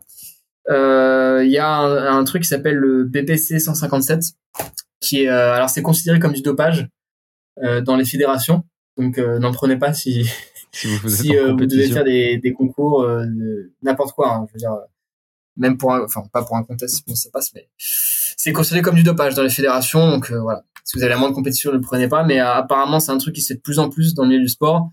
Euh, c'est le voilà, BPC 157. Euh, c'est, ça s'injecte et puis euh, ça accélère x40 la, la guérison. C'est, pas du tout un truc euh, comme la testostérone, l'hormone de croissance, la traîne, etc. C'est pas des stéroïdes sales. C'est, juste un truc qui permet d'accélérer la, guérison très rapidement et ça se fait dans pas mal de cliniques. Euh, apparemment, je, je suis pas sûr que ça se fasse en France, mais ça se fait aux USA. Donc ça, je vais me renseigner très clairement j'ai pas mal de grimpeurs qui m'ont dit qu'ils avaient fait ça et que c'était révolutionnaire pour eux quoi. En, un mois, euh, c'est bon, ils étaient guéris. Et puis en plus, euh, ce genre de blessure, bah, plus on traîne à cicatriser, enfin, plus quelque chose met du temps à cicatriser, moins ça va cicatriser bien aussi. Donc euh, là moi, ça fait huit, ça fait huit mois là déjà que j'ai tendon à vif. il serait vraiment grand temps que je guéris parce que si je guéris pas assez vite, au moins un peu, ça, ça risque d'être d'empirer avec, avec, le temps. Donc, euh, mm. j'envisage ça. Il y a beaucoup de gens qui m'ont dit de le faire, euh, des grimpeurs. Euh, il y a des strongman aussi qui prennent ça. C'est apparemment ça, ça, marche vachement bien. Et surtout, c'est pas un truc qui est mauvais pour la santé du tout. Il n'y a pas de tolérance ou quoi. Et il y a aussi des injections de plasma. Ça peut être intéressant. Alors surtout pas les injections de cortisol, cortisone, parce que ça c'est pas du tout. déjà que c'est très mauvais pour le corps En plus de ça, si comme comme moi, t'as as une, tendinite mécanique, une tendinopathie mécanique, ça servira à rien parce que la douleur n'est pas du tout liée à l'inflammation, elle est liée au fait que bah t'as des plaies sur les tendons quoi, que pas des plaies, bon c'est bah, c'est, de la vulgarisation, mais voilà t'as, t'as, t'as des fibres de tendons qui sont mortes, des fibres tendineuses qui sont mortes. Donc euh, euh, injection de cortisone, pas une bonne idée. Par contre, injection de plasma, apparemment, de ce qu'on m'a dit, ça fonctionnait bien aussi. Euh, plasma riche en plaquettes, voilà, juste pour donner au corps en fait de quoi cicatriser. Donc ça, c'est deux options. Euh, en parallèle de la kiné, je pense que je vais commencer à y réfléchir sérieusement parce que, pour être honnête, euh, mon bras gauche commence à guérir, euh, mais mon bras droit, là, on est, on est, c'est comme il y a quatre mois. Hein, il n'y a pas vraiment de changement pour l'instant, malheureusement. Pourtant, ma kiné est super forte. Alors ça, c'est vraiment ma kiné, c'est la meilleure. Hein, c'est la meilleure. Elle gère des grimpeurs de très haut niveau, c'est la meilleure. Mais bon, là, ma blessure, ça guérit pas quoi. On peut citer son nom? Ouais, c'est Marie Akrich. D'accord, ok. C'est vrai, Krish, elle a, elle a beaucoup de, elle a déjà beaucoup de, de, de clients. Donc, euh, déjà pas mal booké, mais. Alors, j'avais une question sur la kiné, mais avant que je n'oublie une autre, parce que j'en avais une autre, c'était euh, est-ce que tu as, changé euh, ton hygiène de vie depuis cette blessure? Est-ce que ça t'a ça t'a apporté en fait dans ta vie quotidienne des envies de, de, changer des choses en dehors de l'entraînement Je pense que ça m'a fait, ça m'a confirmé l'importance de plein de choses, que ce soit la récupération, euh, le sommeil, la nutrition. Et euh, mais ça, c'est les choses, c'est vrai que j'avais déjà en tête. Après, du coup, depuis que je suis blessé là, je suis euh, déjà, je mange plus qu'avant. Bon, quand on est grimpeur, on fait gaffe quand même à pas trop manger souvent. Disons que voilà, on, on... il y a ce truc-là aussi de quand tu rentres de l'escalade, tu penses à la grimpe, tu te dis putain, j'ai pas réussi ce, ce bloc-là, faut que je réussisse demain. Tu manges pas forcément beaucoup. Moi, j'étais descendu jusqu'à 62 kilos. Euh, alors même, euh, ça, ça c'était quand j'étais au début de ma blessure. Euh, bah, quand tu grimpes beaucoup, et puis là, c'était en plus, j'étais pendant les vacances, donc j'étais, je passais ma vie à randonner, à, à nager, etc. je suis descendu à 62 kilos. Là, euh, vu que je suis blessé, je, j'essaie de faire gaffe et je mange dans des enfin, je sais faire gaffe, je me fais plaisir, quoi. Voilà, je mange des trucs, euh, je mange bien, en bonne quantité. donc j'ai, repris un peu de poids, je dois être à 65 ou 66 kilos. Et, euh, et aussi, j'ai, euh, je, je, fais gaffe à manger euh, vraiment à n'avoir aucune carence. Ça, j'ai toujours fait gaffe à avoir aucune carence, mais là, depuis que je suis blessé, euh, j'ai vraiment là dans ma cuisine, j'ai euh, 10 pots de compléments alimentaires, euh, plein de compléments alimentaires différents. Donc ça, je fais, je fais vraiment gaffe à la nutrition, à manger suffisamment, des bonnes quantités, et aussi à, manger suffisamment de, de, choses nutritives, nutritives euh, et euh, voilà, je me complémente aussi en plus parce que c'est important. Donc il y a ça et puis euh, là je, je mange aussi un maximum de alors je crois je crois qu'on dit comme ça mais je suis pas sûr. Euh, je mange un maximum d'aliments alcanisants. Je crois qu'on dit ça. Euh, parce que voilà ça ça permet de prévenir les inflammations. Donc là voilà brocoli, euh, épinards. normalement je mange assez peu de, de légumes. Là Là, je fais gaffe euh, non seulement à manger des choses nutritives, euh, mais aussi à manger des aliments euh, alcalinisants et à, éviter les aliments acides. Je crois qu'on dit alcalinisants. Alcalinisant, voilà, exactement, merci. Ouais, non, mais alors, je, précise, si jamais les gens regardent le podcast, là, je raconte des choses et tout, mais je suis pas... Je, en fait, je répète ce qu'on me dit et je répète ce que je vois, mais je fais sûrement plein de conneries de toute façon. Même quand je parlais de kiné, etc. Moi, je, moi, je savais pas ce que c'était que la kiné il y a encore six mois. Hein je précise. Euh, parce que c'est juste que voilà, bah, maintenant que je suis blessé, je me renseigne un peu sur comment ça marche, les tendons, etc. Et voilà, j'ai regardé quelques vidéos de vulgarisation. Voilà, j'en ai regardé beaucoup même, hein, tous les vidéos, lattice training, tout ça. J'ai, j'ai euh, major mouvement, tout ça. J'en ai, bouffé des vidéos sur les tendinites. Mais voilà. Donc ouais, non, j'ai changé quelques habitudes et euh, après à voir si c'est habitudes, si c'est des habitudes qui vont rester une fois que je serai guéri. En tout cas, c'est sûr que je pense que le plus important, c'est d'avoir les connaissances aussi de se renseigner et, et après voilà de, de, de, toujours adapter en fonction de en fonction du moment. Ouais, tu disais euh, donc avant tu faisais des, des tractions un bras euh, quotidiennement. C'est un truc un petit peu mythique en escalade d'arriver à faire des tractions euh, à un bras. Il y a beaucoup de gens qui essayent désespérément d'y arriver. Ça, ça, a été quoi ta méthode pour y arriver et pour justement ensuite rajouter du poids, etc. Tu t'y es pris comment? Alors je vais je vais expliquer la alors ce que je pense être la, la, meilleure méthode, en tout cas ce qui a marché pour moi. Et je vais expliquer aussi ce qui est la mauvaise méthode euh, et, qui, et qui fait qu'on se blesse et qu'on se fait des, des, doubles épitroclites. euh, selon moi, alors et, selon pas mal de grimpeurs, j'ai parlé aussi avec d'autres mecs. Euh, j'ai parlé avec euh, Jules Marchalant aussi des tractions à bras. Il m'explique que lui, il, il, en fait, il est, il est super fort en traction à bras, mais lui, il s'entraîne pas en fait en faisant des tractions à bras parce qu'il sait que c'est un coup à se blesser. Et, euh, et, et, ça, c'est un truc pour le coup aussi, même avant de me blesser là-dessus, j'étais, je, je, savais que la meilleure manière de progresser en traction à bras, de toute façon, c'est de faire les tractions lestées.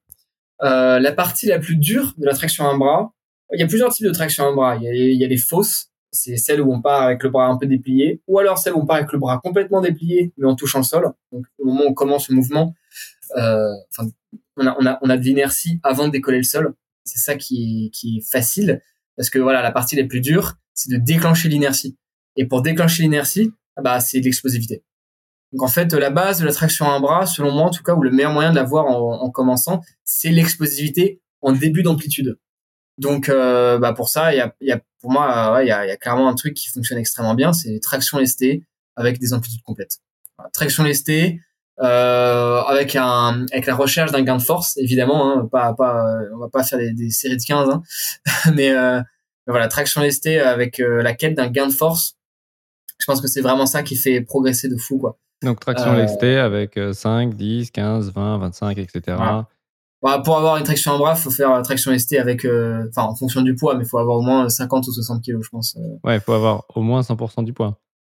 Mm. Mais le, le, le, plus dur, en fait, ce traction lestée ou à un bras, c'est vraiment le début. Enfin, traction lestée, c'est pas vraiment le début le plus dur. Moi, généralement, là où je bloque, c'est chercher vraiment la barre sous le menton. Mais euh, traction à bras, le plus dur, c'est vraiment de déverrouiller moi, mes premières tractions à bras, elles ressemblaient à ça. C'est-à-dire qu'au début, j'avais le, le coude déverrouillé, je faisais un mouvement explosif, et ensuite, je faisais ma traction à bras avec moins de difficulté. Et plus j'ai progressé, plus le mouvement est devenu euh, ample. Euh, euh ample, non, qu'est-ce que je raconte? Plus est devenu euh, euh, continu. Voilà. Mais clairement, les, les tractions lestées, c'est la meilleure, la meilleure manière en fait de gagner en force sans se blesser. Et, et ouais, ouais, par contre, bah, faut faire un gaffe, protocole, faut, faut pas faire là? des Comment un, un, protocole, euh, typiquement, ça, ça donnerait quoi? C'est une ou deux répétitions, cinq minutes de pause? Alors moi, je faisais euh, entre euh, une et trois répétitions. Parfois, je montais à cinq répétitions. Et je, à mon avis, hein, c'était un peu trop dangereux pour mes articulations. Donc c'est pour ça qu'en fait, j'ai peur de conseiller euh, quelque chose qui serait... Euh, bah voilà, moi, je, en fait, euh, comment dire? Moi, je me suis blessé aux deux coudes, donc je, je suis un peu le, le contre-exemple. Euh, je suis un peu le contre-exemple, mais euh, voilà, bah, je dirais quand même d'éviter de faire comme moi, c'est-à-dire d'éviter de faire trop de une rep. Euh, même si je pense pas que ce soit ça qui ait mis le coup de grâce à mes coudes, clairement c'est pas ça. Ça a pas dû aider. Euh, et puis de toute façon on est tous différents, on a tous un corps différent, donc euh, peut-être que moi je me suis pas blessé en faisant des tractions avec une rep, mais il y en a ça, ça, ça sera quoi les, les Parce que le problème d'une rep c'est que tu es en force max, c'est ça? Ouais, t'es en force max, c'est ça. Mais force max pour moi c'est c'est j'aime pas j'aime pas trop travailler. Alors j'aime bien faire du, du volume hein, c'est agréable mais je pense que ça reste une perte de temps. Faire faire, faire des séries euh, plus plus de 5 reps je pense que pour le coup c'est pas efficace. Ouais. Euh, peut-être 6 reps mais à partir de 7 8 reps là on, on est plus euh, on est dans le trop facile. on est plus dans un travail de force quoi. On fait de l'hypertrophie. Donc je pense je pense que selon moi le le, le mieux c'est allez pour pas se blesser c'est de travailler entre 3 et 5 reps. Pour faire de la force sans se blesser et, euh, et après bah bosser la traction à un bras. Moi je pense que à mon avis bosser la traction à un bras avec des élastiques je vois beaucoup qui font ça. Euh, moi je pense qu'il y a un risque de se blesser quand même. Parce que euh, mine de rien on force quand même le mouvement etc euh, ça peut être intéressant de, de vraiment l'avoir euh, déjà de, de, de, prendre un vraiment prendre de la force en fait en, tirage. Et de toute façon une fois que tu as la force en tirage la traction en bras elle va rentrer hein, je veux dire euh, au début elle sera peut-être pas propre mais si tu pèses euh, 60 euh, kilos et quelques et que tu fais une traction à 60 kilos, de toute façon, euh, c'est bon, quoi. Bon, très bien. Euh, tout ça à prendre, bien sûr, avec des pincettes. Hein. On est, on n'est pas. Non, mais en fait, de manière générale, faut toujours, faut toujours écouter les signes avant courir. C'est un truc. Euh, moi, je dis ça. Après, euh, je me serais pas blessé. Enfin, je me serais pas blessé si j'avais écouté les signes avant courir.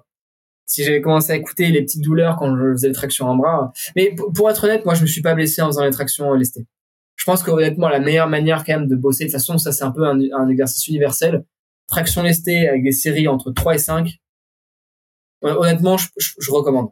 Ouais.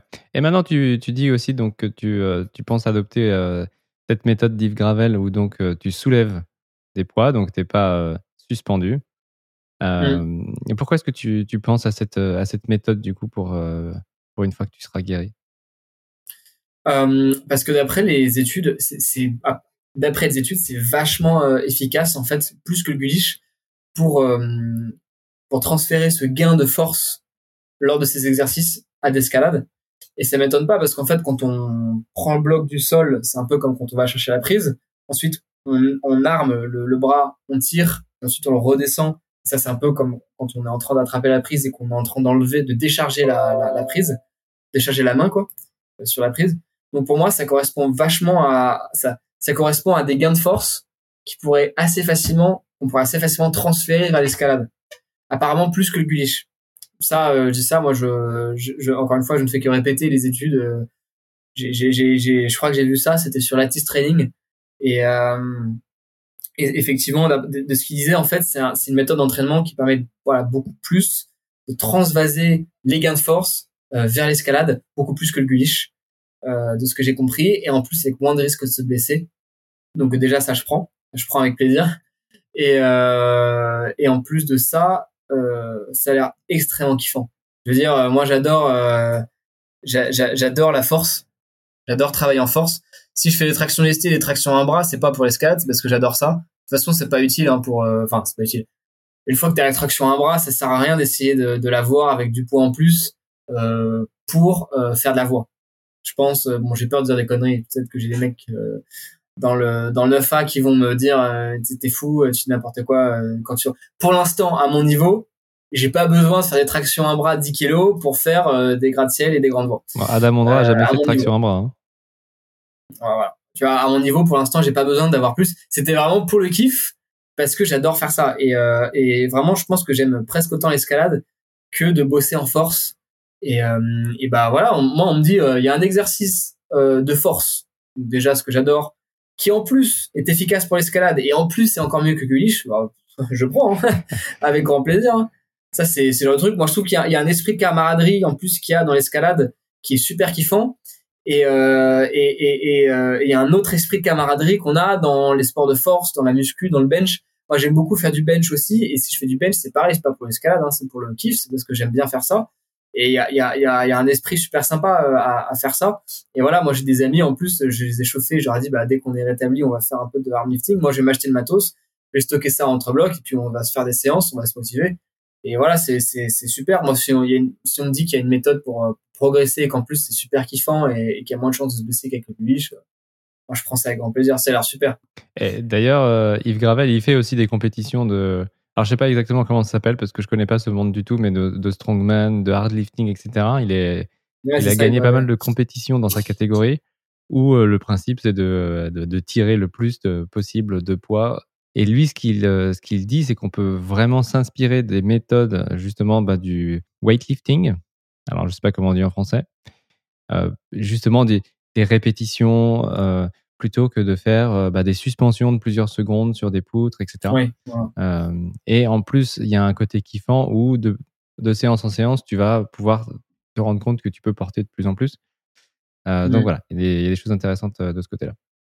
Ah oui, oui, et puis c'est vrai que j'ai oublié d'en parler, mais la différence, c'est que là, tu peux vraiment, vraiment mesurer ta progression. Le guliche, bon, bah, si tu as bu un verre d'eau et, et, que tu as mangé un repas avant, déjà, tu fais 2 kilos en plus et 2 kilos euh, je, si t'es sur des réglettes euh, si t'es sur des si, t'es sur du 8 mm déjà 2 kilos ça change tout hein, je veux dire euh, c'est donc euh, là vraiment tu peux mesurer ta progression et effectivement bon après moi je dis ça voilà c'est encore une fois je répète ce que ce que je dis hein.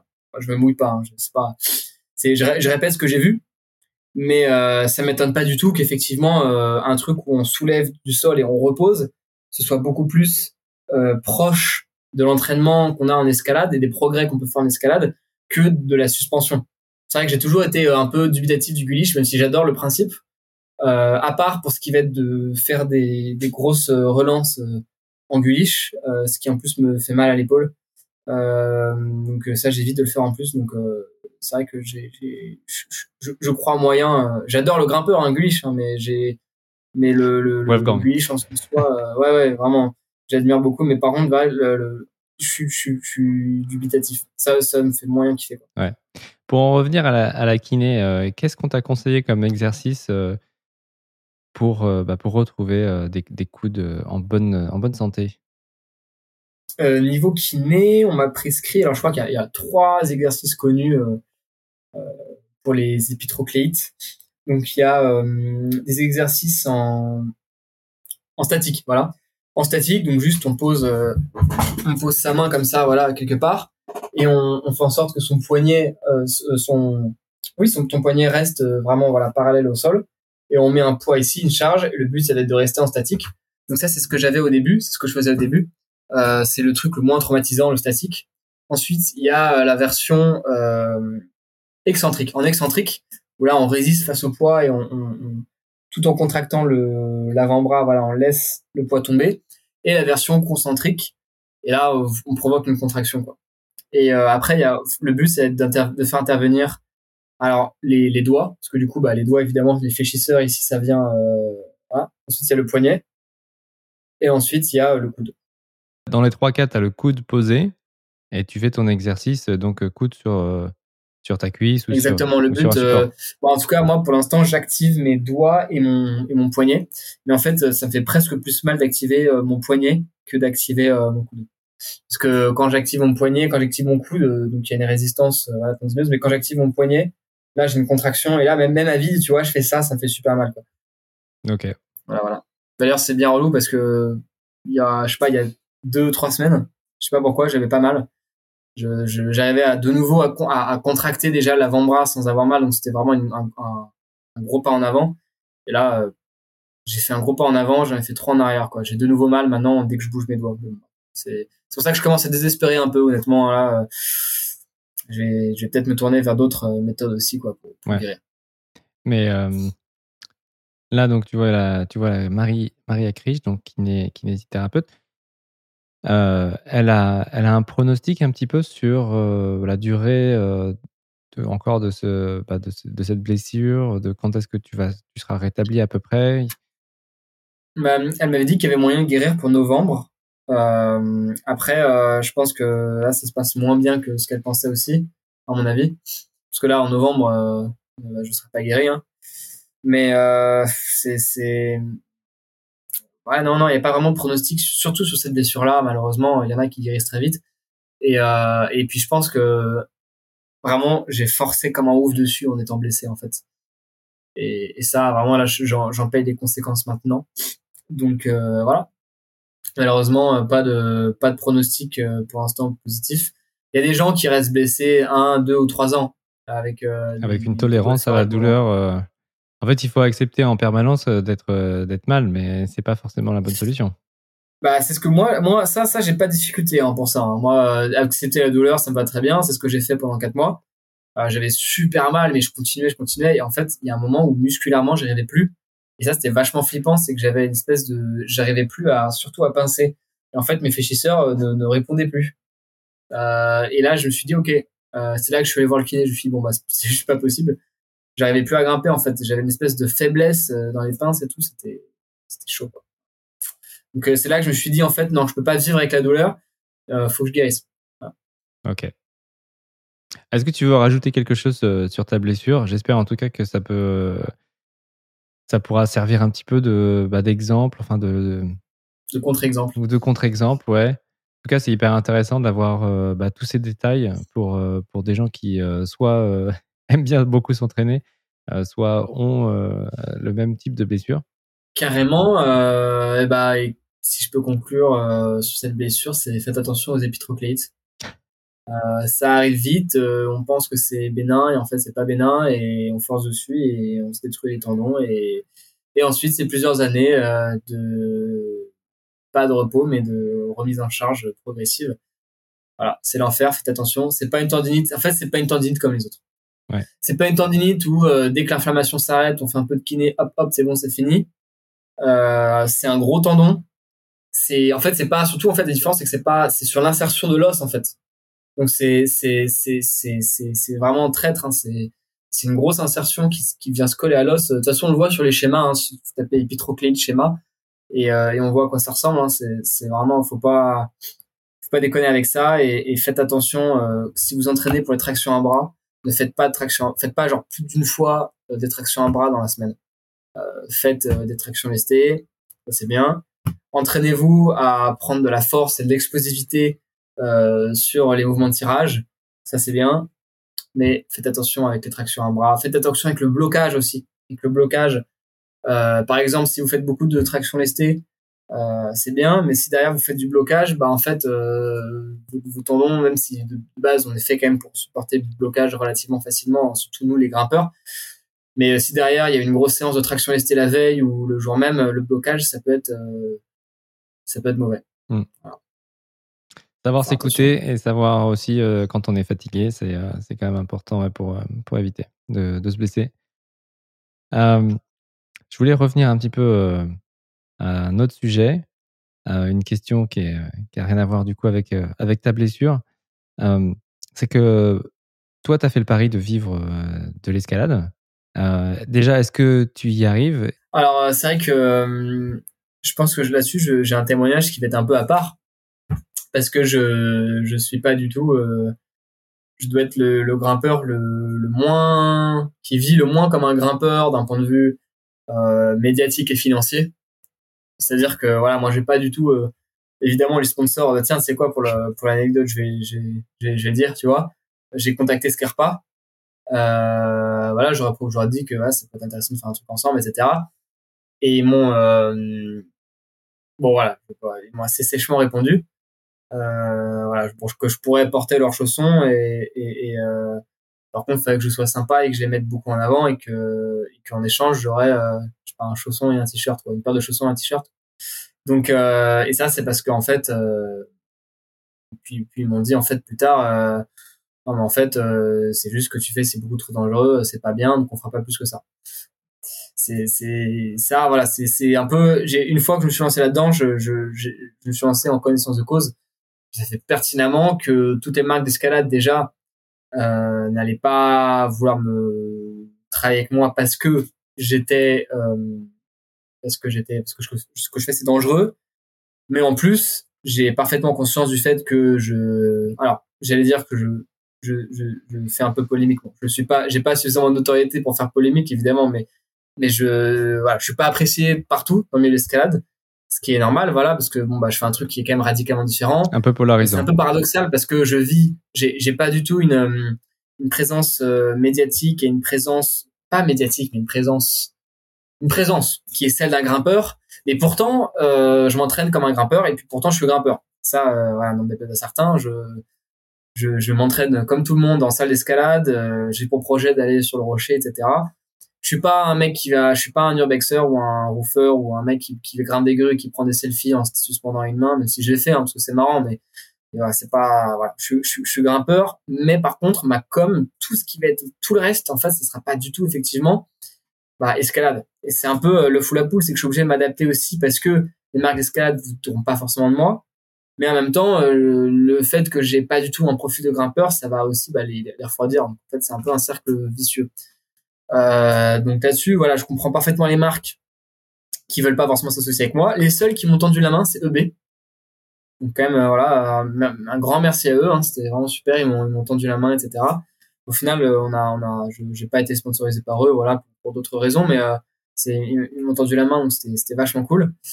Et, et, voilà. Mais sinon, bah, le, bah, je, je, je, je, vis en fait pas du tout comme un grimpeur. Hein. C'est pour ça que enfin euh, comment dire bon, je pense personne de toute façon n'allait prendre exemple sur moi mais euh, mais voilà faut faut pas prendre exemple sur moi pour, ce qui est de l'escalade. Moi je là actuellement je vis de de ma présence sur les réseaux sociaux pas pas, pas même pas de ma présence sur les réseaux sociaux. C'est à dire que ma présence sur les réseaux sociaux me permet de trouver d'autres clients. C'est pas je gagne je gagne zéro sur les réseaux sociaux hein. je gagne pas du tout j'ai j'ai j'ai gagné je crois ouais, j'ai jamais gagné un centime sur les réseaux sociaux.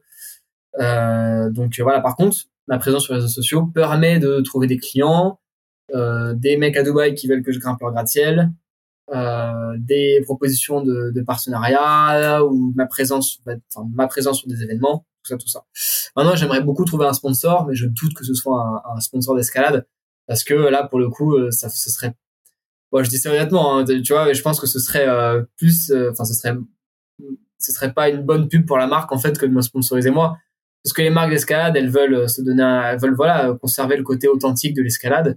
Alors un mec qui fait des trucs qui sont déjà mal vus et qu'en plus qui sont extrêmement dangereux, ce serait, ce serait, ce serait très mal vu. Hein. Je pense que ce serait une mauvaise pub. Et d'ailleurs, je pense que c'est ça. Scarpa s'en est rendu compte parce que moi, je les ai contactés, ils étaient un peu ouverts. Et en fait, euh, ils m'ont dit, en gros, euh, on peut te donner des chaussons si tu nous tags euh, sur Instagram. Bon, je, je, je, je veux pas être présomptueux, mais voilà, un million, à plus d'un million d'abonnés sur Instagram, je, demande un peu plus qu'une paire de chaussons, quoi. Mais et ensuite, ils m'ont envoyé un mail pour me dire, en fait, non, ce que tu fais, c'est pas bien. Euh, donc, je sais pas à qui ils ont parlé entre temps, mais voilà, il doit y avoir des discussions en interne ou quoi. Et finalement, ah bah non, ce mec-là, il est pas, il a pas une bonne image, etc. Donc, d'un autre côté, euh, voilà, c'est, c'est, c'est, faut jouer avec les règles. Et je comprends parfaitement. Euh, c'est normal. En fait, je suis pas en train de, voilà, je me plains pas, c'est parfaitement normal. Encore heureux, en fait. J'ai, j'ai, j'ai choisi cette vie-là aussi, quoi. Mais, alors, sur, le côté, sur le côté dangereux, il y a un truc que j'ai, envie d'un peu d'éclaircir. C'est que Bon, même si Alex Honnold, par exemple, il a perdu des sponsors. Euh, il a perdu notamment, je, crois, je, pense à une barre énergétique. Mais il a quand même euh, des sponsors euh, dans le milieu de l'escalade qui lui sont fidèles, sachant qu'il fait des choses qui sont dangereuses. Mmh. Bah alors, j'aime beaucoup, c'est très gentil de, de, de, me comparer à lui, c'est vraiment très sympa, mais voilà, Alex Honnold, il a une puissance, il a une puissance plus que plus que dans le milieu d'escalade. Il a une puissance médiatique qui est tellement énorme euh, après après le documentaire Free Solo dans, le grand public, je veux dire, qui fait que ouais les marques.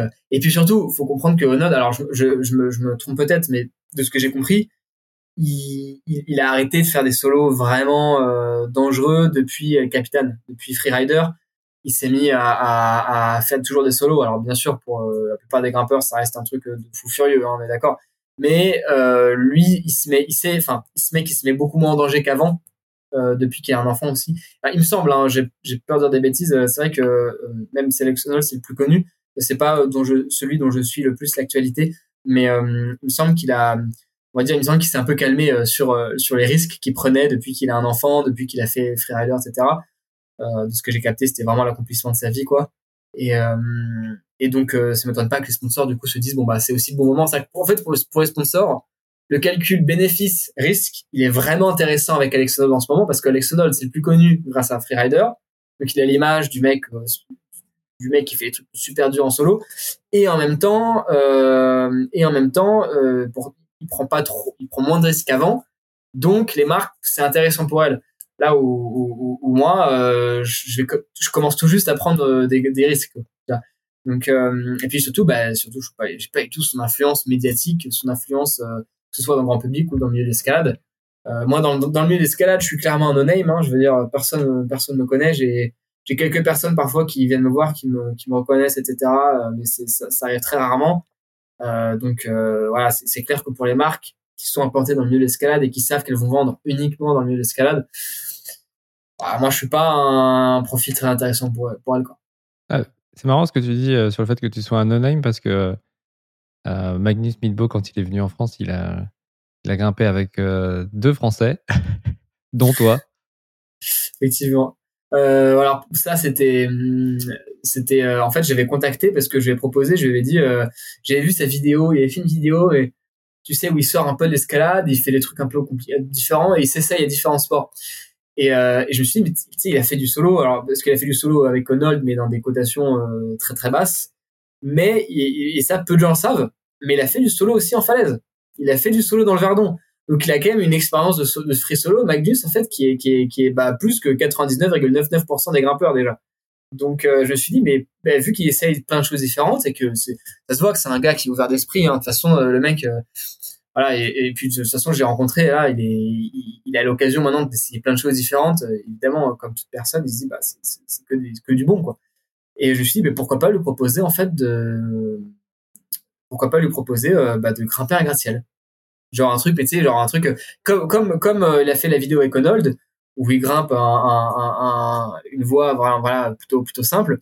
Je me suis dit je pourrais très bien l'emmener sur un gratte-ciel euh, tu vois un truc mais super facile que des bacs tu vois il y, en a, il y en a deux trois comme ça en France où c'est c'est des gratte-ciel qui font 50 60, euh, ouais 50 60 mètres c'est c'est des bacs et pour un grimpeur, c'est c'est c'est une blague, tu vois, pour un grimpeur.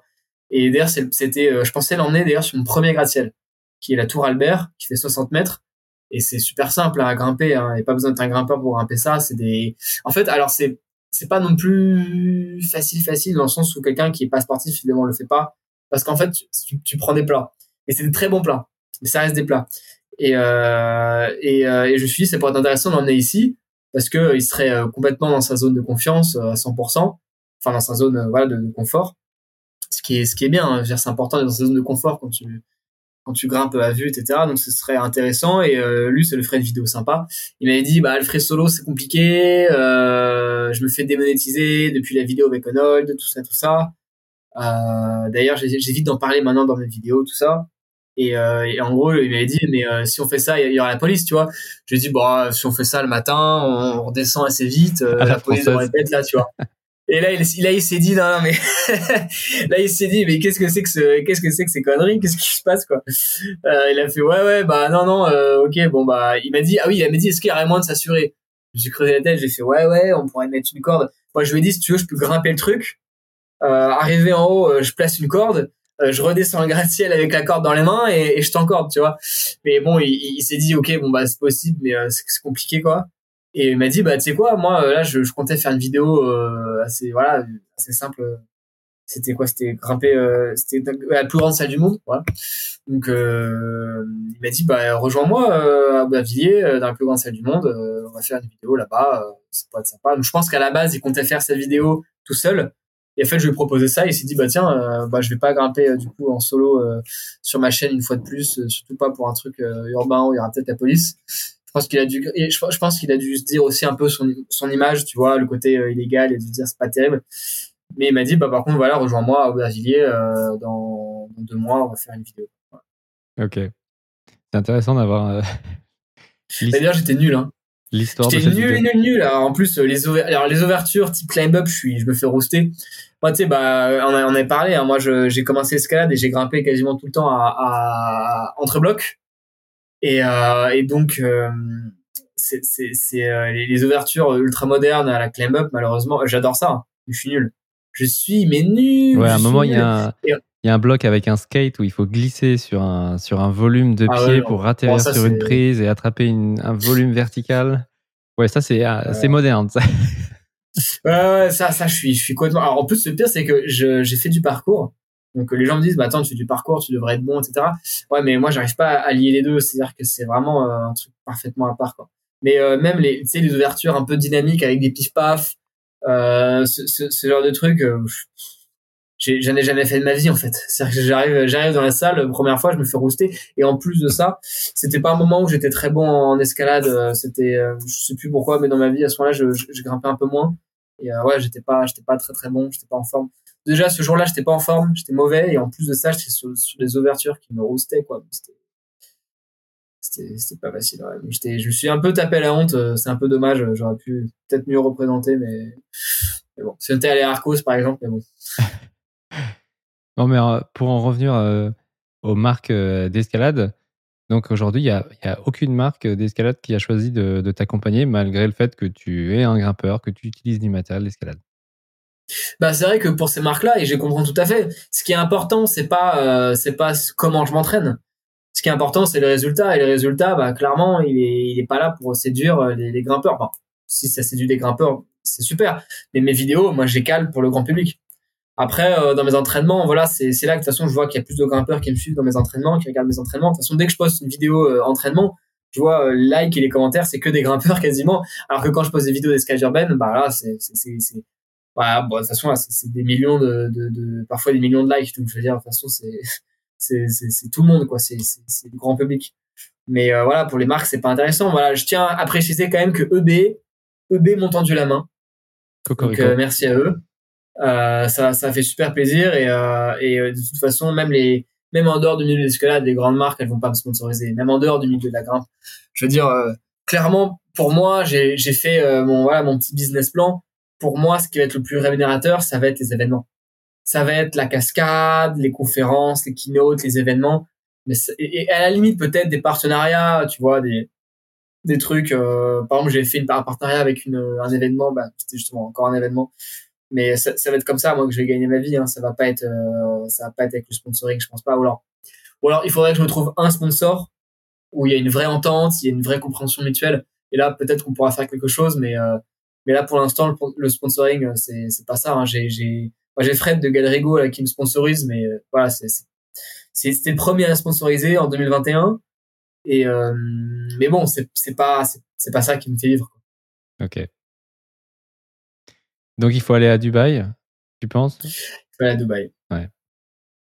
Et euh, ça aiderait que l'escalade soit l'escalade urbaine soit légalisée d'une certaine manière peut-être pour euh... même pas?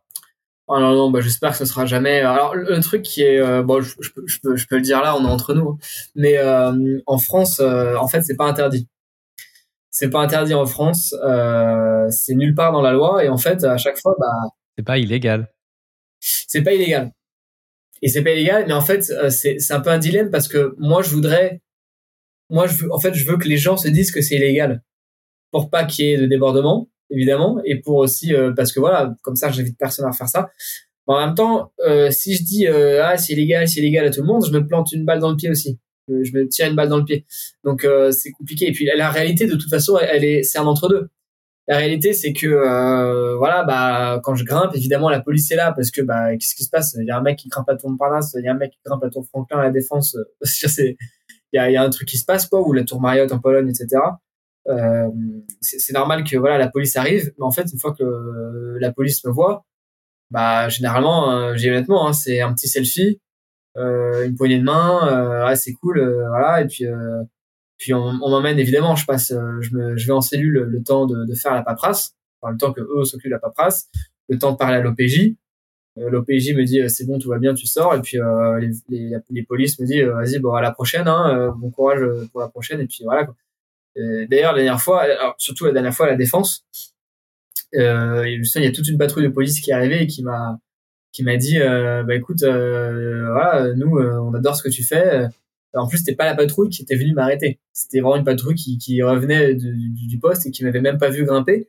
Et m'ont dit sache que nous surtout dans la patrouille là on adore ce que tu fais donc voilà force pour les prochaines et tu seras toujours bien accueilli. Enfin je crois, pas une badie c'est vrai qu'ils m'ont dit ça tu seras toujours bien accueilli ici ou un truc comme ça bon c'est relax parce qu'en fait euh, ça, c'est un truc qui est bien c'est que euh, en, je dirais qu'il y a des points négatifs et positifs à faire ça en France mais par contre de ce point de vue là c'est carrément un point positif c'est que euh, bah la, police ils me comprennent parfaitement ils sont humains euh, et, même euh, d'ailleurs à chaque fois à chaque fois qu'il y a un policier qui me regarde sur Insta il me dit oh putain j'ai il y a toute la brigade qui te suit tu vois alors on dit pas brigade chez les policiers ça c'est je crois que chez les pompiers on dit oui c'est pas la brigade c'est toute l'unité qui te suit ou quelque chose comme ça quoi. Tout le, tout le commissariat te suit euh, et, et, même quand c'est des policiers qui m'avaient jamais vu avant. Je sais quand j'avais grimpé à la tour cristal dans le 15e, euh, le policier était en mode putain c'est trop bien, euh, vas-y. Euh, il m'avait même demandé de le refaire devant lui genre quelques carreaux pour voir comment je grimpais. c'est vraiment c'est vraiment détente quoi. À la base je disais tu vois ce que je te dis là je le disais pas là avant en, parce que je voulais pas que ça inspire des gens à refaire et que les gens se disent. Et surtout, le plus important, c'est que je veux pas les mettre dans la, je veux pas mettre les policiers dans la, je veux pas les mettre dans les choux. En fait, je veux pas qu'ils aient des problèmes à cause de moi. Donc c'est pour ça que je dois toujours dire non mais faites pas, c'est illégal tout ça. Et euh, ça, se passe bien quoi. Et donc le policier me connaissait pas du tout avant, il me connaissait pas des réseaux, mais quand il m'a suivi sur Insta, il m'a dit, euh, je puis, il m'a dit il y a quatre ou cinq personnes euh, du commissariat déjà qui suivent. Donc je veux dire de toute façon il y a, il y a il y a, comment dire, je peux pas faire ça en cachette. De toute façon, euh, la, la, police me suit hein, sur Insta. Hein, je veux dire, euh, je pense qu'il y a la les policiers de tous les arrondissements qui, de Paris qui me suivent sur Insta. Donc, euh, quand ils voient mes prochains projets, je pense qu'ils doivent s'attendre un peu. Forcément, ils font leur boulot. Hein, donc, quand même, voilà, ils, ils doivent m'attendre en haut. je dois m'expliquer à chaque fois. Mais c'est vrai que honnêtement, moi, il m'avait, il m'avait dit à la défense que à chaque fois qu'ils se rendent compte que c'est moi qui grimpe, en fait, ils sont soulagés parce qu'ils savent que je vais pas tomber et ils savent que ça va bien se passer et tout va bien. Hmm ils ont surtout, surtout peur qu'il y ait un accident. Ouais. Oui, avec des gens qui, qui se lancent euh, sans trop, euh, sans trop se préparer, sans trop réfléchir. Euh, ouais. D'ailleurs, il y a eu un accident.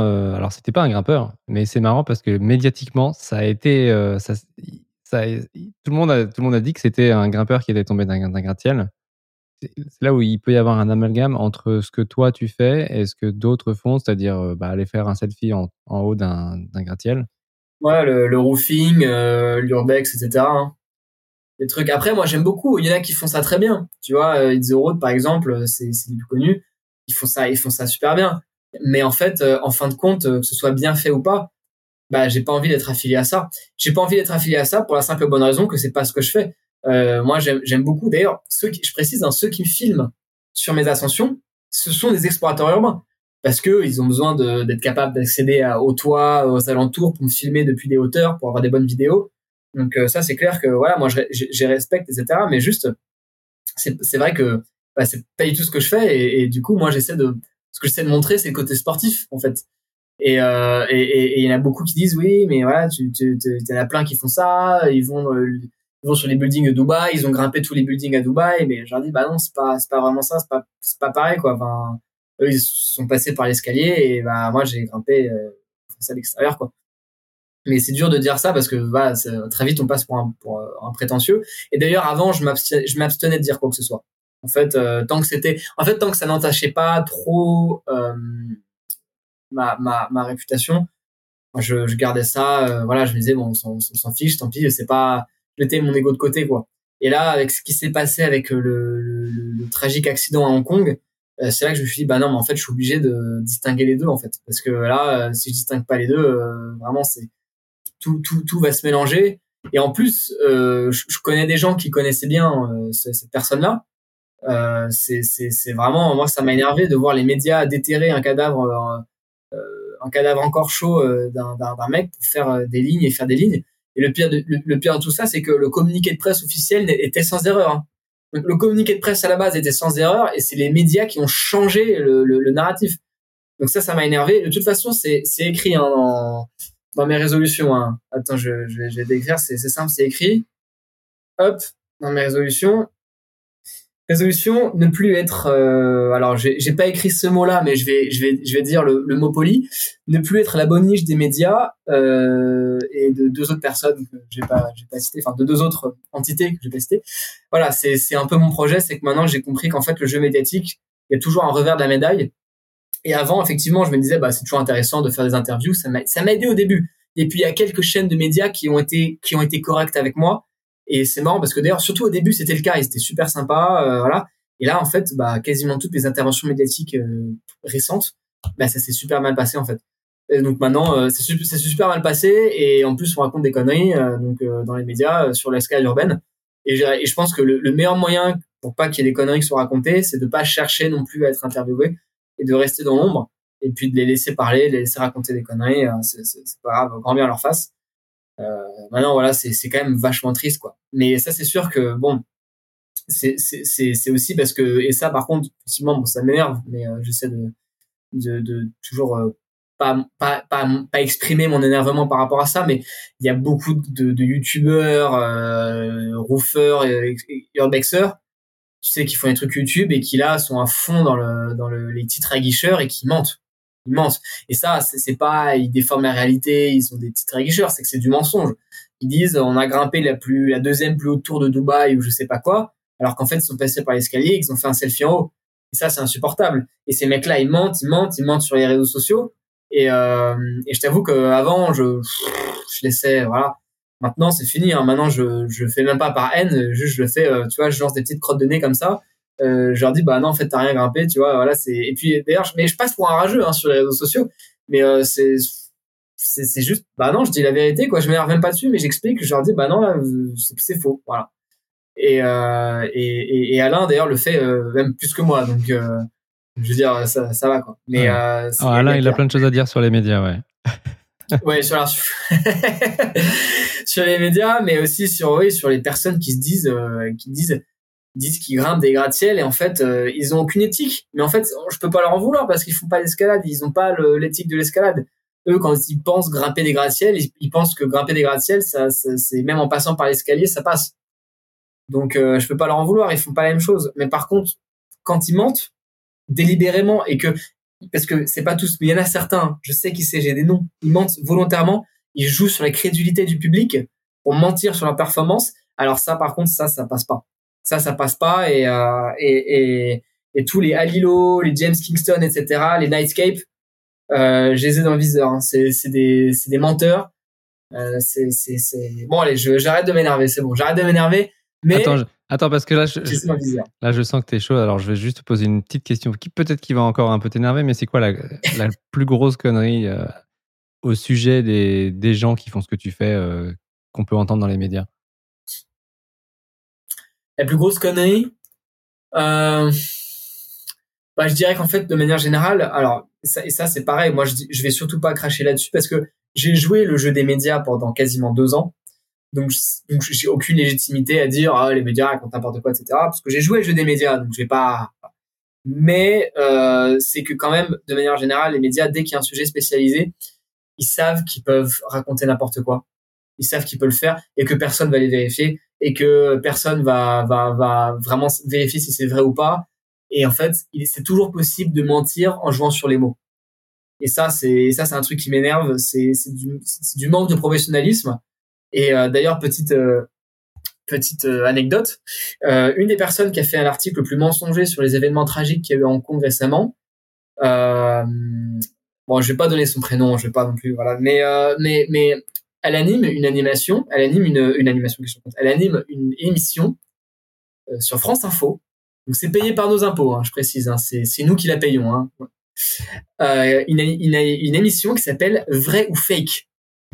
Et en fait, c'est une équipe de débunkers de news. Ils s'occupent de vérifier qu'est-ce qui est vrai, qu'est-ce qui est des fake news. Donc, les mecs sont payés par nos impôts et c'est eux qui décident de ce qui est vrai ou faux. Sauf qu'en fait, ils décident de ce qui est vrai ou faux, mais par contre, quand c'est eux qui parlent, euh, ils ont aucune, encore un problème à raconter des conneries. Et le pire, c'est qu'en plus, c'est pas juste quelqu'un qui s'est trompé ou qui a déformé la vérité, comme c'était le cas pour certains médias qui ont dit grimpeurs urbains, mais qui ont, sont pas allés plus dans les détails. Là, dans le titre de l'article, il y a écrit euh, après le, euh, lors, de la tentative d'ascension en free d'un gratte-ciel à Hong Kong, le nouvel Alain Robert, enfin vraiment, genre là, par contre, tu vois, c'est vraiment, c'est du mensonge pur et dur, quoi.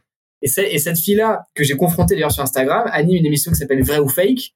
Et je lui ai dit, bah, tu sais, je lui ai envoyé un message. Euh, bon, j'étais un peu énervé, mais je suis resté professionnel. Je lui ai dit, bah, ce que tu dis là, c'est faux. Euh, J'aimerais bien que tu modifies l'article ou que tu l'enlèves, mais tu peux juste le modifier avec deux, trois trucs. Parce que voilà, je vais expliquer en fait de A à Z pourquoi c'était faux. Et je lui ai expliqué, je lui ai dit, bah, déjà, à cause de, de tes conneries, en fait, je viens de perdre un contrat. Donc, est-ce que tu peux éviter de dire des conneries? Parce qu'en fait, ça a des conséquences. Et ces gens-là, ces gens-là, ne se rendent pas compte qu'en fait, leurs actions ont des conséquences dans la vraie vie, en fait. Et, euh, et encore, moi, voilà, moi, je, je, je fais ma pleureuse parce que j'ai perdu un contrat, mais il y a un mec qui est décédé là. Il y a un mec qui est décédé et, euh, et eux, ça les dérange pas de déterrer le, le cadavre pour euh, pour en faire de l'oseille, quoi, pour en faire des titres aguicheurs et mensongers. Donc je lui ai dit, bah voilà, d'un point de vue éthique, c'est pas terrible. Euh, et puis bah je te dis moi de, toi à moi, moi j'ai perdu un contrat à cause de toi. est-ce que est-ce que tu peux modifier ton article? Parce que enfin, je vais expliquer, hein, je, je, je, vais dire regarde c'est faux en fait. Euh, là dans ton article il y avait je sais plus il y avait euh, il y avait sur le titre il y avait je sais plus genre quatre ou cinq informations fausses dans, la, dans le titre. Donc, je lui ai dit là quand même c'est chaud. Et puis je lui ai dit bah t'animes une émission qui s'appelle Vrai ou Fake, euh, t'es payé par le service public, s'il te plaît euh, voilà fais, fais ton boulot quoi. Et elle m'a juste tu sais elle a mis son compte en privé, elle m'a bloqué, puis il a absolument rien changé et puis cette personne continuera euh, d'être payée par nous pour euh, répandre la bonne parole et d'expliquer ce qui est vrai ou ce qui est faux. Mais bon, bref, bon, je, je, m'égare du sujet principal, mais c'est quand même euh, on, vit dans un monde qui est marrant quand même. Et non, mais tu vois, c'est pour ça que aujourd'hui, je pense que je vais arrêter de faire le jeu des médias de plus en plus parce qu'en fait, de toute façon, les médias ont un poids médiatique de moins en moins important. Alors évidemment, je, je vais pas pouvoir empêcher les médias de parler de moi, que ce soit en bien ou en mal. Ça c'est sûr. Euh, par exemple, je pense à, mon prochain projet à Dubaï, euh, dont j'ai pas le droit de parler. Euh, il y a des chances que ça, circule beaucoup dans les médias. Et voilà, je vais, faire mon taf, mais euh, mais je vais arrêter de de chercher en tout cas la présence médiatique. Une interview qui était super sympa, par exemple, c'était l'interview avec Guillaume Play sur Legend. Ça, c'était vraiment cool. Mais le, le problème, c'est que en fait, euh, et ça, je vais dire un truc, c'est pareil. Hein, je, ça, ça va peut-être euh, faire grincer les dents ce que je vais dire, mais euh, en France, j'ai, alors déjà en France, euh, on a un vrai truc avec les sports extrêmes. C'est-à-dire qu'en France aujourd'hui, on a, euh, on est, on est, euh, on est, en France, on est, comment dire, on a, on a une histoire en fait de sportifs de l'extrême qui est assez grande quand même. Il y a les deux meilleurs skydivers au monde qui sont français. Euh, ou alors, je crois que c'est les deux meilleurs, ou c'est, c'est, enfin, c'est les deux mecs iconiques du skydiving, euh, qui ont d'ailleurs fait aussi d'autres projets à Dubaï. C'est, c'est, ils sont français. On a Philippe Petit, euh, on a Alain Robert. Enfin bref, nous, on a, il faut comprendre qu'en plus, nous, on se rend pas compte. Euh, aujourd'hui, il y en a beaucoup qui se rendent pas compte, mais à l'international, on a vraiment l'image d'être des timbrés. En fait, on a l'image d'être des, des, des, mecs qui ont pas, pas de peur, en fait. Et donc, ça, c'est une fierté. Moi, je le dis, moi, je suis vachement fier d'être français pour cette raison-là. Et surtout, je, suis vraiment heureux de me dire que, à mon échelle, bien sûr, à mon échelle, hein, je me compare pas à ces gens-là, mais à mon échelle, je suis très heureux de pouvoir contribuer un peu à cette image-là de, bah, en France, nous, on fait des sports extrêmes. Voilà. En, France, voilà, on a, nous, on, c'est une de nos spécialités, on va dire. Et, euh, et malheureusement, euh, bah, en tout cas, chez les plus jeunes euh, personnes euh, françaises, il n'y a pas du tout ce truc-là. Et puis, euh, moi, je te dis, hein, quand je fais un, mais 95% des messages de haine que je reçois euh, quotidiennement, non, euh, tous les jours, oui, c'est ça, quotidiennement, tous les jours, euh, bah, c'est des Français.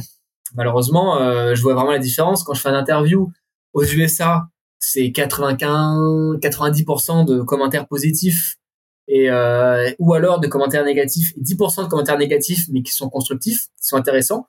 Parce que moi, moi les commentaires négatifs, je raffole parce que c'est très intéressant justement. Moi, je cherche tous les jours de nouvelles manières de me remettre en question. Je pense que c'est important d'avoir des moments où on se remet en question et des moments au contraire où là on fonce, on y va. Et il faut toujours savoir jongler entre les deux. Le problème, c'est qu'en France, euh, je clairement, je suis pas apprécié. Hein. Je veux dire, euh, dès que je fais la, la moindre sortie médiatique, je, je, suis vraiment très très très très critiqué quoi. Euh, au mieux, euh, c'est des mecs qui sont fâchés, enfin des mecs, c'est des enfants, hein. Mais euh, ou alors si c'est pas des enfants, c'est des enfants dans leur tête, mais je veux dire, ils sont énervés que ce soit moi qui soit interviewé à la place de leur youtubeur préféré. C'est ça. Et, euh, et, et, soit c'est ça, soit c'est les mecs qui souhaitent ma mort. Donc euh, il y en a beaucoup qui me disent oui mais Alexis, euh, t'as honte de, de, ton pays ou quoi? Tu parles pas français? Bah en fait le jour où, où, j'aurai euh, plus de Français qui s'intéresseront à à ce que je fais et euh, moins de Français qui m'insulteront, bah je parlerai en français. Désolé.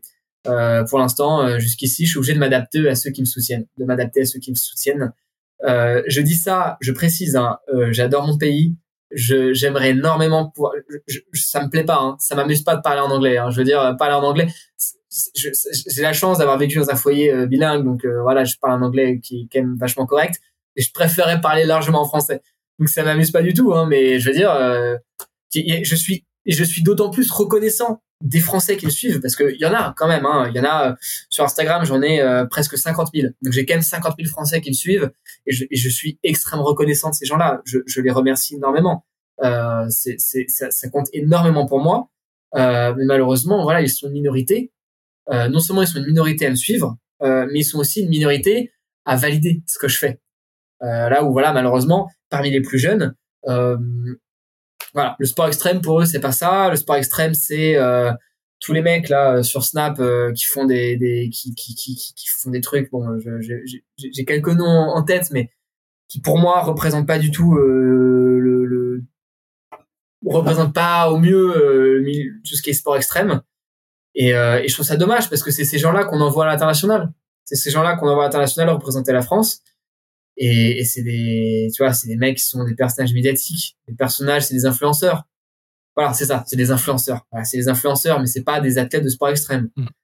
Euh, c'est, c'est, c'est, puis bon, il y, en a en plus qui ont un certain bagage polémique, mais bon, je vais pas commencer à rentrer là-dedans. Alors, est-ce que, euh, est-ce que pour être heureux, il faut pas vivre discret? Si, si, si, bah, en fait, il euh, faut, faut accepter, pour être heureux, il faut accepter, euh, ce qu'on, ce qu'on donne. Il faut, il faut être capable d'être, euh, reconnaissant, mais euh, il faut effectivement savoir lâcher prise. Et euh, moi, je me dis, voilà, en plus de ça, je suis pas youtubeur. Moi, je suis très mauvais euh, pour tout ce qui va être, tu sais, pour tout ce qui va être création de contenu, YouTube, vlogueur. Je suis très mauvais là-dedans. Moi, j'arrive pas. Et en plus de ça, moi, je suis, enfin, je suis athlète. Je suis pas, je suis pas youtubeur. Donc voilà, c'est pas, c'est, c'est, c'est, c'est pas du tout ce que ce que je fais. Et aujourd'hui, malheureusement, c'est quand même eux qui ont le monopole du, du respect. Et voilà, il y a plein de TikTokers dont je ne citerai pas le nom, de mecs sur Snapchat euh, qui ont des, des, des, bagages polémiques euh, énormes et qui et qui se font euh, valider par tout le monde, par, la, par les plus jeunes en France. Et, et bon, voilà, je fais, un, je fais, oui, je fais, je fais mon, là je on va dire quelque part je joue un peu au, vieux con comme on dit tu vois mais mais bon en même temps je me dis c'est quand même triste quoi et bah c'est bien d'avoir des avis sur des choses quand même oui oui oui voilà, c'est ça et puis bah, c'est moi je suis bien embêté parce qu'en fait tout le temps j'ai des français qui me disent mais pourquoi tu parles pas en français? C'est relou c'est saoulant et en fait je leur dirais que je, serais d'accord avec eux si les choses étaient inversées en fait mais le problème c'est que bah la plupart des Français qui regardent ce que je fais, c'est pour me détester, et, la partie restante, euh, bah, ils sont peu nombreux. Euh, peu nombreux, très peu nombreux par rapport aux, Brésiliens, aux Anglais, aux Indiens, etc., qui me suivent. Donc, euh, donc voilà, j'ai pas le choix que de m'adapter malheureusement. Et, et, quelque part, je me dis aussi que j'ai l'impression que voilà, je, je, je, représente plus mon pays euh, en étant français à l'international et en montrant voilà ce qui se passe, bah, ce que ce que je fais voilà en France euh, à l'international, plutôt que dans, en restant en France et, et en étant euh, bah, beaucoup plus critiqué euh, par euh, bah, c'est pas par le grand public parce que bon évidemment c'est internet hein, je veux dire c'est des trolls c'est des mais euh, mais voilà je pense que malheureusement c'est pas du tout une question de nationalité c'est juste que bah aujourd'hui la plupart des gens qui me soutiennent ils sont, sont, sont pas en France voilà. ok pas très clair c'est dommage c'est dommage hein. c'est vraiment parce que je je, je c'est un plaisir euh, de, de, de pouvoir euh, contribuer à mon échelle euh, en tout cas au côté voilà à, l'essor des sports extrêmes en, France mais en dehors des réseaux sociaux moi à chaque fois que t'as des américains qui disent ouais les français c'est ils sont fous ils sont trop bien je suis tu sais j'ai j'ai une banane comme ça je suis super content. Le problème c'est que ça j'ai j'ai que à l'international en fait je l'ai pas en France malheureusement c'est ouais mais finalement quand tu quand tu vas sur le enfin quand t'es quand tu rencontres des, des gens en vrai par exemple des unités de de gendarmerie ou de, de police, ou de police bah voilà, tu vois ce que c'est que.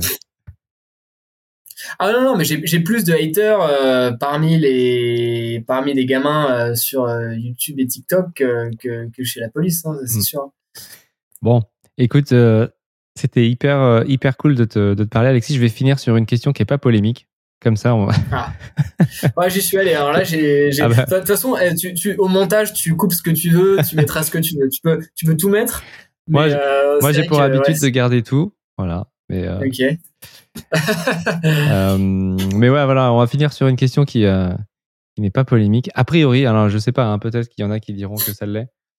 Cette question, ce n'est pas est-ce qu'on doit garder son t-shirt dans les salles d'escalade, c'est plutôt pieds nus ou chaussons alors?